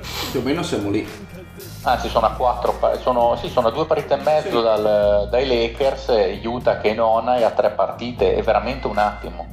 D'altronde basta vedere Houston che era fuori dai playoff eh, due settimane fa, ha fatto striscia e- ed era quarta fino a ieri notte. Cioè è un attimo entrare e uscire. Dai, Per vedremo, la, per la vedremo cronaca tra... i Jets hanno il ventinovesimo calendario per difficoltà. Eh, Il più, fa- il più facile è quello di Toronto e poi vengono loro. Da vedremo. qua fino alla fine. Vedremo. Allora, eh, decima posizione del Power Ranking globale, Portland Trail Blazer, eh, 23-17 per loro. Loro eh, sono sostanzialmente settimi, in posizione sopra i Lakers e sotto i Clippers che come ho detto prima qua- sono quarti e anche loro non, eh, hanno una serie della prossima settimana abbastanza semplice perché giocheranno con New York, Chicago, Charlotte, poi quella più difficile contro Denver in casa dei Nuggets. Hanno avuto un momento di struggling, diciamo, di difficoltà eh, nelle ultime settimane, però rimangono sempre la solita squadra solida. Mm, eh, ritrovato comunque un Nurkic che mi sembra ritornato comunque in eh, straforma dopo No, sta dominando, sta Eh. facendo una stagione incredibile Nurkic, altro che veramente incredibile. tra l'altro nelle ultime 6 partite una media di 22.2 punti 59% eh, eh, media di, di tiro quindi comunque tanta tanta roba e, ehm, ma Portland anche loro direi che come li vedete sti qua è difficile Io non, parlo dei, io non parlo dei Blazer di qua fino alla fine. Ma io, e te, io e te, cazzo, li vedevamo fuori dai playoff e sono ancora qua a raccontare. E non muoiono mai, mamma mia, so come. Ma sono allenati veramente bene comunque. eh, Quello sì. Meno male che volevano seccare Stoz. eh, E scorso. poi è una squadra che appunto ha trovato il suo equilibrio e Ah. è un po' come, come la Memphis, cioè ha, ha quel modus operandi, quel gioco che ormai fa parte nelle corde, quindi non... è una squadra che gioca Sì, sono sempre. sono perfettamente della media comunque, sono quattordicesimi per offensive ratings e quindicesimi per defensive ratings, sono veramente la squadra media in questo momento. Sì. Solo la squadra media che però è superiore da un certo punto di vista a tante altre squadre, perché magari... No, no, certo, prima- no, che sono medi in tutto ovviamente, c'è Sì, gente per che dire, eh, comunque- difende discretamente, attacca di merda o il contrario. Esatto. Per prima Ah, parlavamo dei mediocre. Clippers che sono quarti e sono ottavi in offensive rating e ventunesimi in defensive. Quindi per dire con eh, un net rating i Clippers di medio di più 1,6. Portland invece sono sempre al di là del guado, diciamo tra le prime 15, ecco. E soprattutto è una squadra che dimostra la solidità con le squadre di un certo livello.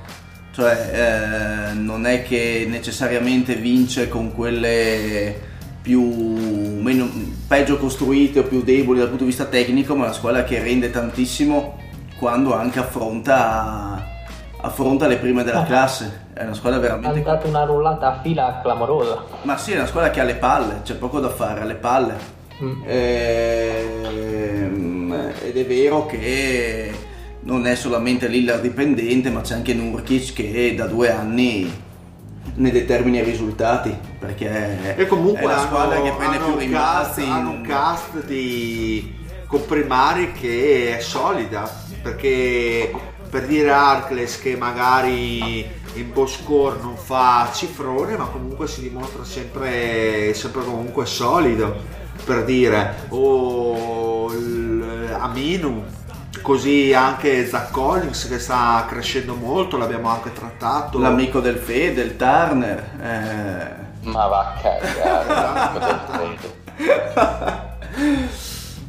Io- Su Portland è uscito un articolo molto simpatico su ESPN in settimana dove raccontano come siano tutti dei coffee addicted, cioè sono tutti dei grandissimi bevitori di caffè racconta di come prima, le come prima delle partite hanno preso questa, questa tradizione, questa abitudine di bere vagonate e cisterne di caffè per caricarsi anche nei back to back dicono che, che gli dà la forza e l'energia, è cazzo, carino. eh, sono dei drogati, perché sono dei drogati, e ti credo.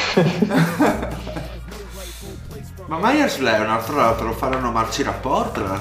No, c'è sempre ancora lì, non si schioda. Ma finirà il contratto prima o poi Ma Leonard. cazzo lo vuole?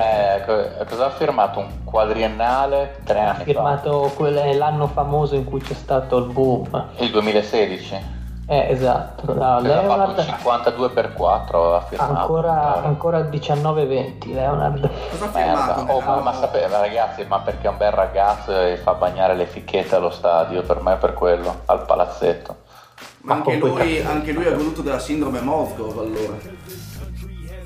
Sì, sì, eh, ma, vabbè, va ancora peggio, però anche lui non scherza per niente. Tra l'altro, eh, non si sa come, lui aveva rifiutato il contratto da 52 per 4 che gli era già stato dato inizio stagione, si è rotto la spalla, non ha giocato praticamente per niente con la stagione e poi gli hanno riofferto lo stesso contratto, un miracolato mai visto. Ma eh, ve l'ho detto che mi sono ritrovato ad una festa in casa. Con Meyers casa- Leonard.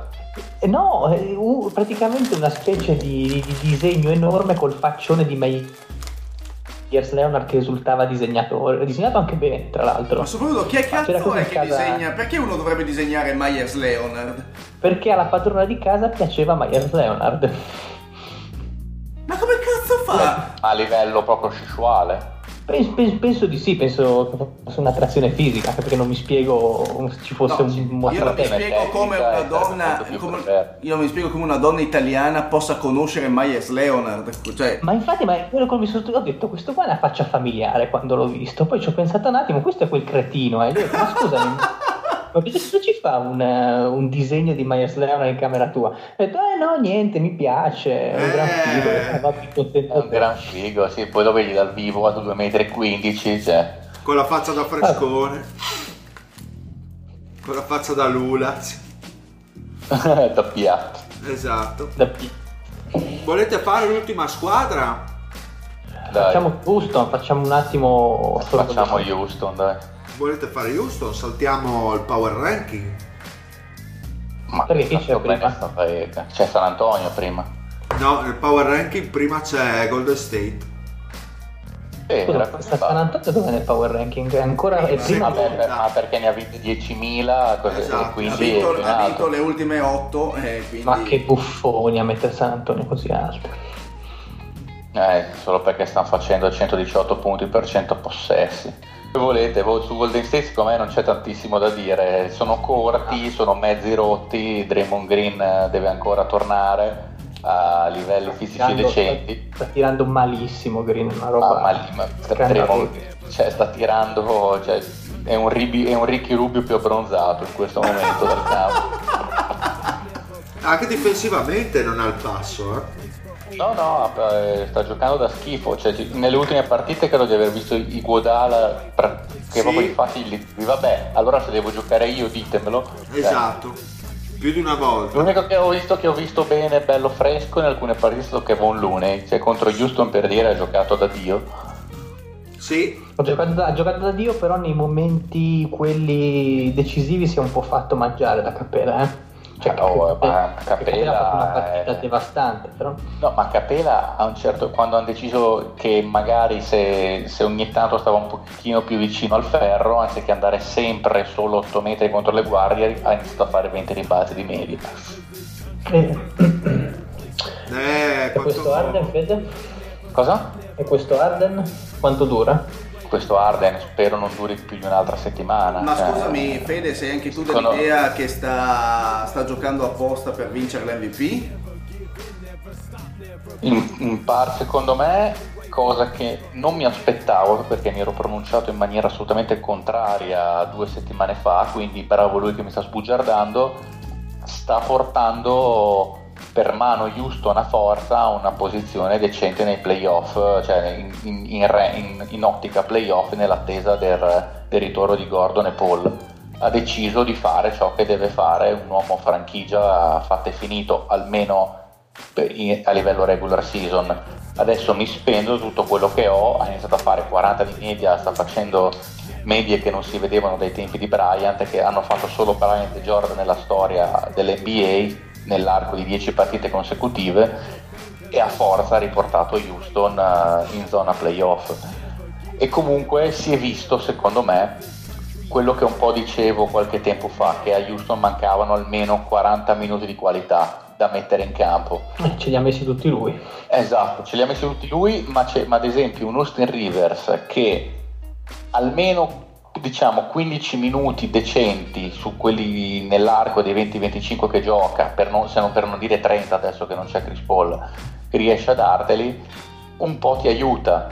Eh, c'è Daniel House che qualcosina Sì, più, che sì, un pochettino esatto. più la, la sta dando e sta giocando decentemente bene. Si sono, si sono divisti i brani di partite in cui PJ Tucker è tornato ai livelli difensivi dell'anno scorso. Ennis- Tra l'altro io ho visto, ho visto Brandon Knight, e non mi sembrava neanche lui. No, io quando, ho visto, io quando l'ho visto in campo ho visto... Ma che cazzo è quello lì? Eh, infatti, manca, mi sembrava più grosso, più, più alto, boh, non so. No, no, ma io non, non me lo ricordavo. Eh. Cioè, non me- poi a un certo punto tripla step back incredibile e si sente che l'annunciatore che, che grida, che grida il suo nome e io dico ah, Ah, ma era però. lui. No, eh, appunto, a parte, Che a, a parte che contro... Che tra l'altro l'avevano, l'avevano richiamato dalla G League. Sì, sì. Eh, perché Sì, sì, sì. ovviamente dopo Gordon che è fortunato. C'era bisogno di qualcosa, Eh, ma sì. io tuttora non mi spiego comunque perché, lo- perché cazzo l'abbiamo preso, perché avremmo un De Anthony e Melton adesso che farebbe talmente tanto comodo e invece ce l'hanno quei bastardi dei Suns. Che non se ne fanno niente tra le altre cose. No, no, se ne fanno invece. Se ne Se stanno lo tengo lì buono buono. Se lo tengo lì buono buono e come, sono contentissimi, cazzo. No, comunque, tra l'altro abbiamo appena ceduto Carter Williams, eh, praticamente abbiamo pagato Chicago per prenderselo perché oggettivamente non serve assolutamente a niente. Eh beh, Dio. Un altro Comunque- fenomeno a Chicago. Certo, comunque come dicevamo, come, eh, eh, si è rivisto un po' di, di Rocket Basketball con eh, Gerald Green che ha ricominciato a mettere qualche triplo ogni tanto, si è iniziato a vedere un po' di circolazione dietro l'arco, si sono ricominciate a vincere le partite, al di là ovviamente che l'80% di questo è merito di James Harden, quello è ovvio, ma sta giocando a ritmi che non sono sostenibili. Secondo me ha un dispendio di energie fisiche su ogni singola partita che è impressionante anche perché lui ha un modo di arrivare ovviamente a fare 40 punti che non è quello di Clay Thompson ma lui è palleggio palleggio palleggio palleggio step back palleggio palleggio vado dentro prendo fallo ladro un paio di Eh, anche paio di difesa. Certo che se questa versione di Harden regular season arriva anche ai playoff, Vabbè, ma secondo me, eh, vabbè, ma non arriva secondo me perché con, con le difese poi il formato playoff fa un po' più fatica come è normale che sia. Comunque sui falli io inizio a pensare che oh, Arden eh, prende vantaggio del regolamento, se non li volete che li prenda perché come ho sentito dire credo nel podcast di Windows qualche giorno fa, oh ma se fosse così facile prendere i falli che prende Arden lo farebbero tutti, se ci riesce solo lui ci sarà un motivo non è l'unica superstar della Lega, se Durant fa gli stessi movimenti di Arden, i falli li fischiano anche a lui, se non lo fai perché non è facile farlo. Nonostante non mi piaccia, perché non, non è come intendo io la pallacanestro, bravo lui. ma secondo me è un pregio, non è un difetto. Sì, sì, no, no, è, un, è un pregio, è un pregio così come è un pregio che una squadra tiri 40 tripli a partita e, e ci vinca le partite, non sarà bello da vedere, però alla fin fine la prima regola della pallacanestro è che vince chi fa un punto più degli altri. E quindi alla fin fine non siamo qua a pettinare le bambole, le squadre sono in campo per vincere delle partite e Arden fa quello che deve per vincere le partite. Non, non- non è bello da vedere il fatto che prenda quei falli lì, ma se poi alla fine uno li va a riguardare, molti di quelli, ma gran parte di quelli ci sono, perché lui è bravissimo a vedere la posizione dell'avversario e se li va a prendere. Sì, ci sono, però comunque molto spesso anche lui a generare il contatto, cioè lui è bravo a mascherare il fatto che è lui a generare il contatto e a far vedere che gli altri rispondono. È verissimo, è verissimo, sono assolutamente d'accordo. Sono assolutamente d'accordo. Però a livello di regolamento, se uno poi lo va a vedere, è vero che lui fa in modo di generare il contatto, però è perché becca l'avversario in una posizione che non è legale dal punto di vista difensivo e visto che lui è così bravo poi a farlo notare, poi gli arbitri gli danno sempre il beneficio del dubbio. Perché uno è un giocatore di un'intelligenza comunque straordinaria, assolutamente. Esatto. E due ha un controllo del corpo che è pazzesca. E questi, Sì, sì, qua- sì. e questi due fattori gli permettono di raggiungere, di, anzi di accaparrarsi facilmente i, i tiri liberi. E quello è un vantaggio non da poco che è sempre stato Eh sì, Poi ha una velocità di piedi su quello step back che anche quando fa passi non riesci a vederlo, che che ne fatta 3 o che ne faccia 4, tu non riesci, a te ne rendi conto. Cioè anche, anche Curry, non so se avete visto, non è Sì, riuscito sì. a... Che, ci ha provato, gli hanno detto ad Arden come... Eh, lui, Darden glielo lui si è messo il numero 13 sulla maglia come a dire oh ad Arden eh, questo non lo fischiate. Però a parte quella volta non mi ricordo contro che squadra fosse credo contro Utah in cui oggettivamente ha fatto quattro passi ed era di un'evidenza incredibile ha proprio fatto un doppio step back e non gli avevano fischiato quello è stato vergognoso. Ma quando lui fa lo step back lo fa a una velocità con un senso del tempo per cui quello è un movimento legale sotto le regole dell'NBA attuale. Quello di Curry che aveva raccolto la palla troppo presto erano passi. E quindi c'era poco da rompere il cazzo perché non Vogliamo- era lo stesso step back che faceva Arden. Vogliamo- I commentatori erano incazzati dicendo l'Arden move, ma non era la stessa cosa. Vogliamo parlare invece, visto che abbiamo fatto in pillole le squadre al top del, del power ranking, i Nuggets che sono primi, vogliamo parlare un attimo di loro? I Nuggets hanno una resilienza semplicemente incredibile e Jokic ha alzato il rendimento nelle ultime settimane. Jokic secondo me è il MIP tranquillamente, mi dispiace per Siakam ma Mm, È una, è una provocazione che mi piace molto. eh, secondo me sta facendo più o meno la stessi- gli stessi passi che ha fatto Antetokounmpo più o meno. Ovviamente sono giocatori diversi, Sì, molto con caratteristiche diverse, però come evoluzione, come affermazione della Lega secondo me è abbastanza simile. No, no, è, Eh. impressionante comunque, eh, cioè, hanno- gli si è rotto Barton e sono andati avanti, gli si è rotto Millsap e continuano ad andare avanti, trovano sempre armi diverse e Jokic, il, il pick and roll invertito tra Jokic e Murray secondo me è una delle, è una delle Una- singole azioni da guardare. Un altro giocatore che è migliorato molto quest'anno, Murray. Murray è impressionante, Ha fatto dei impressionante. passi da gigante incredibili. Ma secondo me Jokic, Eh sì. eh, tornando a lui, appunto è l'aspetto difensivo che è migliorato. È vero che è...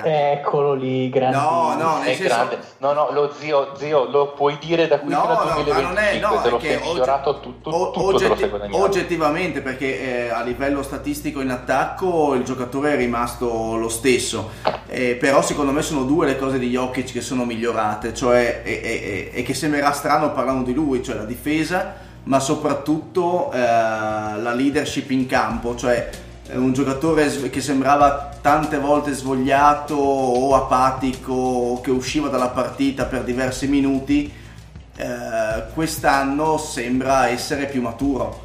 Sembra essere sicuramente è un eh, è dovuto anche a una chimica di squadra diversa eh, non, è, non è solo lui che è migliorato è un po' tutto l'insieme però non ha più quei bug che aveva fino alla scorsa stagione. È molto molto più costante. Ma più che altro vedo che i Nuggets hanno, come diceva il Fede, più armi nel loro arco, più frecce al loro arco, perché mentre l'anno scorso si vedeva che era propriamente Jokic dipendente di tutto per tutto, soprattutto nel flow offensivo, giustamente anche perché lui è il generatore offensivo per eccellenza dei Nuggets, però molte più soluzioni offensive, ripeto, Jamal Murray è migliorato molto anche dal punto di vista eh, della mentalità. Eh, tantissime giocate importanti vengono dalle, dalle mani di Murray che ha fatto anche delle prestazioni in cui Jokic sostanzialmente a livello offensivo si metteva in secondo piano più come distributore di gioco e Murray faceva il- l'ariete di sfondamento. Sì, a, differ- Eh. a differenza del Tetocumpo, Jokic è è anche in grado di non segnare.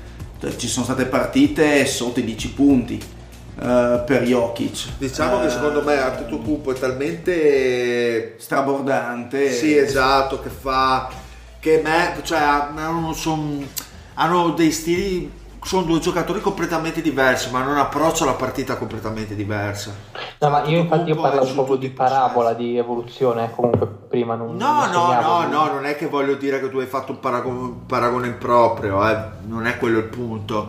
Ehm, ci sta che, che tu mi dici che comunque un faro come Antetokounmpo per, i- per i Bucks, però il fatto è che quello che si sottovaluta è che la squadra è migliorata nel suo insieme. Poi vuoi, come dicevi anche prima, che hai solleticato, ho visto anche un Plumlee che è, è diventato ancora più funzionale all'interno dei Nuggets come, eh, come giocatore. Sempre perché appunto Jokic giocando eh, diciamo come distributore di palla eh, primario e sempre diciamo eh, sul eh, molte giocate nascono dal, dal pick and roll eh, sul lato perimetrale e ovviamente poi anche eh, Plumlee comunque riesce a essere molto più funzionale. Ehm, anche avere un Paul Millsap che fino a quando non si è rotto era comunque ovviamente non il Paul Millsap dell'anno scorso che ha passato la maggior parte della stagione rotto quando è rientrato era in condizioni abbastanza eh, sotto forma ecco e faceva tante tante difficoltà. Però va detto che i Nuggets non avranno propriamente un calendario mo- semplice. Questo giocheranno contro Houston giocheranno contro i Clippers giocheranno Eh, stanotte contro Houston. giocheranno contro Bella, Miami. bella stanotte. Boh, Miami. Eh, la la cronaca guardare di stanotte. È il nono, è il nono calendario quello di Denver. Eh, non avranno partite molto, molto semplici, ancora, anche i Warriors mi sembra che giochino anche contro Golden State. Quindi Tre, tre volte con Golden State. hanno, hanno tutte partite con squadre sul 50 o sopra il 50, quindi anche lì bisogna un attimino vedere se riusciranno a tenere botta e essere ancora primi o perderanno un attimino il passo e altre pretendenti eh, tra cui appunto gli Spurs come ricordava prima il Fede che ne hanno vinte ne ha vinte un botto o addirittura i Thunder anche Però comunque è una squadra che ha già battuto Oklahoma due volte, ha già battuto eh, insomma squadre che sono Golden, Golden State hanno Golden battuto State, esatto, quindi è una squadra che comunque è- non, è, non è passiva di fronte a, Io in realtà, team. io in realtà mh, i Nuggets sono molto curioso di vederli ai playoff più che in regular season perché mh, è il banco di prova quello effettivo. Qual è secondo voi l'avversario peggiore per i Nuggets ai playoff?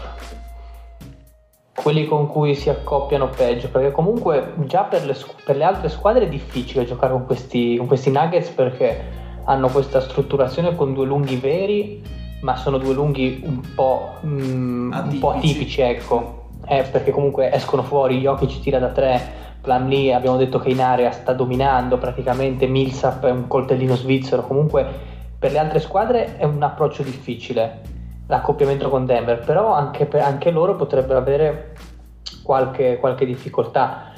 Penso ad esempio delle squadre che sono molto forti sul- sugli esterni, potrebbe essere Portland per esempio, con Lillard e McCollum e sotto Nurkic che comunque è un tipo abbastanza solido, potrebbe essere una squadra rognosa se riescono ad andare ai playoff. Sì, sì, a parte la solita Golden State che è facile Sì, dire esatto. ovviamente contro No, Golden io sì, State. comunque io parlavo proprio di Ma primo infatti, turno. ma comunque, infatti pensavo anche tipo Houston. Eh, infatti, a seconda se magari Denver perde qualche posizione durante la stagione alla fine si ritrovano, che ne so, quarto contro quinto, Houston eh, sana gli dà fastidio perché Eh, sì. ovviamente con un Paul almeno decente a livello dal punto di vista fisico che ovviamente a livello di esperienza e di leadership si metterà comunque in tasca Murray ancora per quest'anno secondo me e poi un uomo che tenga Arden non ce l'hanno assolutamente E poi una squadra, cioè secondo me soffrono con le squadre altrettanto veloci, con eh, giocatori mh, veloci, secondo me una, Sì, una- sì. una San Antonio soffrirebbe tantissimo la velocità di Denver. Sì. Eh, Eh, li, li- hanno massacrati due o tre Esatto. giorni fa. un cattivo accampio- eh, accoppiamento potrebbe essere anche mm, nel senso facile non dico semplice per Denver ma cattivo per l'altra squadra intendo ok sì i Thunder penso che possano andare in difficoltà con Denver non so se siete della stessa beh, eh, Denver li ha No, no, eh, due sono volte. d'accordo. Denver li ha già battuti due volte. perché mm, dato difficoltà da tiro da fuori comunque mm, limitati appunto nel tiro perimetrale gioco che si sviluppa molto nel pick and roll che sanno difendere bene Denver li vedo un po' in difficoltà i Thunder contro questi Nuggets e poi il eh, Jokic è un tipo di centro contro cui Adams fa un po' più fatica Eh, me. Perché è costretto a uscire Sì. e Adams non si trova è costretto, è costretto a uscire è tranquillamente è, è pericoloso quasi più quando la palla non ce l'ha in mano perché tanto lui fa la circolazione di palla mentre Adams è fantastico a, a metterti il corpo addosso e Esatto. impedirti di tirare nelle posizioni che tu preferisci e, eh, ma Jokic è una brutta bestia per chiunque ovviamente anche per Capelà par- riparlando di Houston è, diffi- è veramente difficile per- perché sa fare troppe cose però Capelà è già più mobile cioè è Sì, sì, è più mobile assolutamente, è più contento, diciamo che si trova molto più a suo agio a uscire fuori, nella- Eh, sì. a difendere, che è molto più abituato a farlo. Sì, per certi versi Houston potrebbe avere il vantaggio che il, ehm, lui potrebbe uscire, intendo capire, a marcare, a marcare Jokic, è ovvio che toglie un, toglie un rimbalzista a Houston, ma senza Jokic toglie un rimbalzista anche a Denver. Per quello poi alla fine sono molto curioso di vedere ai playoff cosa, cosa fanno i Nuggets, che non hanno, hanno degli accoppiamenti semplici ma altrettanto complessi. Poi sinceramente affronterebbero tutte squadre molto più esperte a livello di playoff. Quindi È come tutte le squadre molto profonde, poi bisogna vedere quando si accorciano le rotazioni a livello di playoff che cosa viene fuori. esatto, esatto. Cioè se soprattutto Murray fa il salto di qualità perché poi deve essere quello che ti, che ti gestisce un pochettino a livello di leadership la squadra, a parte Jokic. E se riescono a mantenere anche la nona difesa della Lega, Eh, perché anche quello è abbastanza un'incognita. quella è la domanda. Mm. Bene, quindi abbiamo detto tutto ragazzi, possiamo concludere No, questa... no, scusa, una domanda, ma cazzo Lorenzo, sta cazzo di rubrichetta, quando la facciamo sui vestiario? Prossima volta. Ah, io, io ce- io- io ce l'ho, se, se non volete... Quanto siamo arrivati lunghi? Siamo lunghissimi, dalla, fa- dalla faccia deforme del deal siamo lunghissimi. Tenetela in canna per la prossima puntata, va là. Dobbiamo fare troppe cose la prossima puntata. Ah sì, cosa dobbiamo fare? Eh... No spoiler, no spoiler. Bene, No, aspetta, poi, poi ce lo dici cosa dobbiamo fare, perché io non, non me lo ricordo. Ma neanche io ci- mi invento qualcosa nel frattempo, intanto concludiamo la puntata. Ok, ciao zio. Buonasera a tutti, belli e brutti. Ciao Fede. Bella Regas, comunque sono io che ho ammaccato la macchina del Lorenzo. Ciao Lore! Maledetto, ti vengo a prendere. Tanto dove abiti, lo- dove abito, lo So sai. benissimo. Buonanotte a tutti e a tutte le teste di Brucco. Perfetto, e un saluto anche dal Dile e alla prossima. Dai almeno il saluto, cazzo. Ah sì, bella! Oh yeah! Burn together in a million ways. Now let me take the lead. Know you wanna play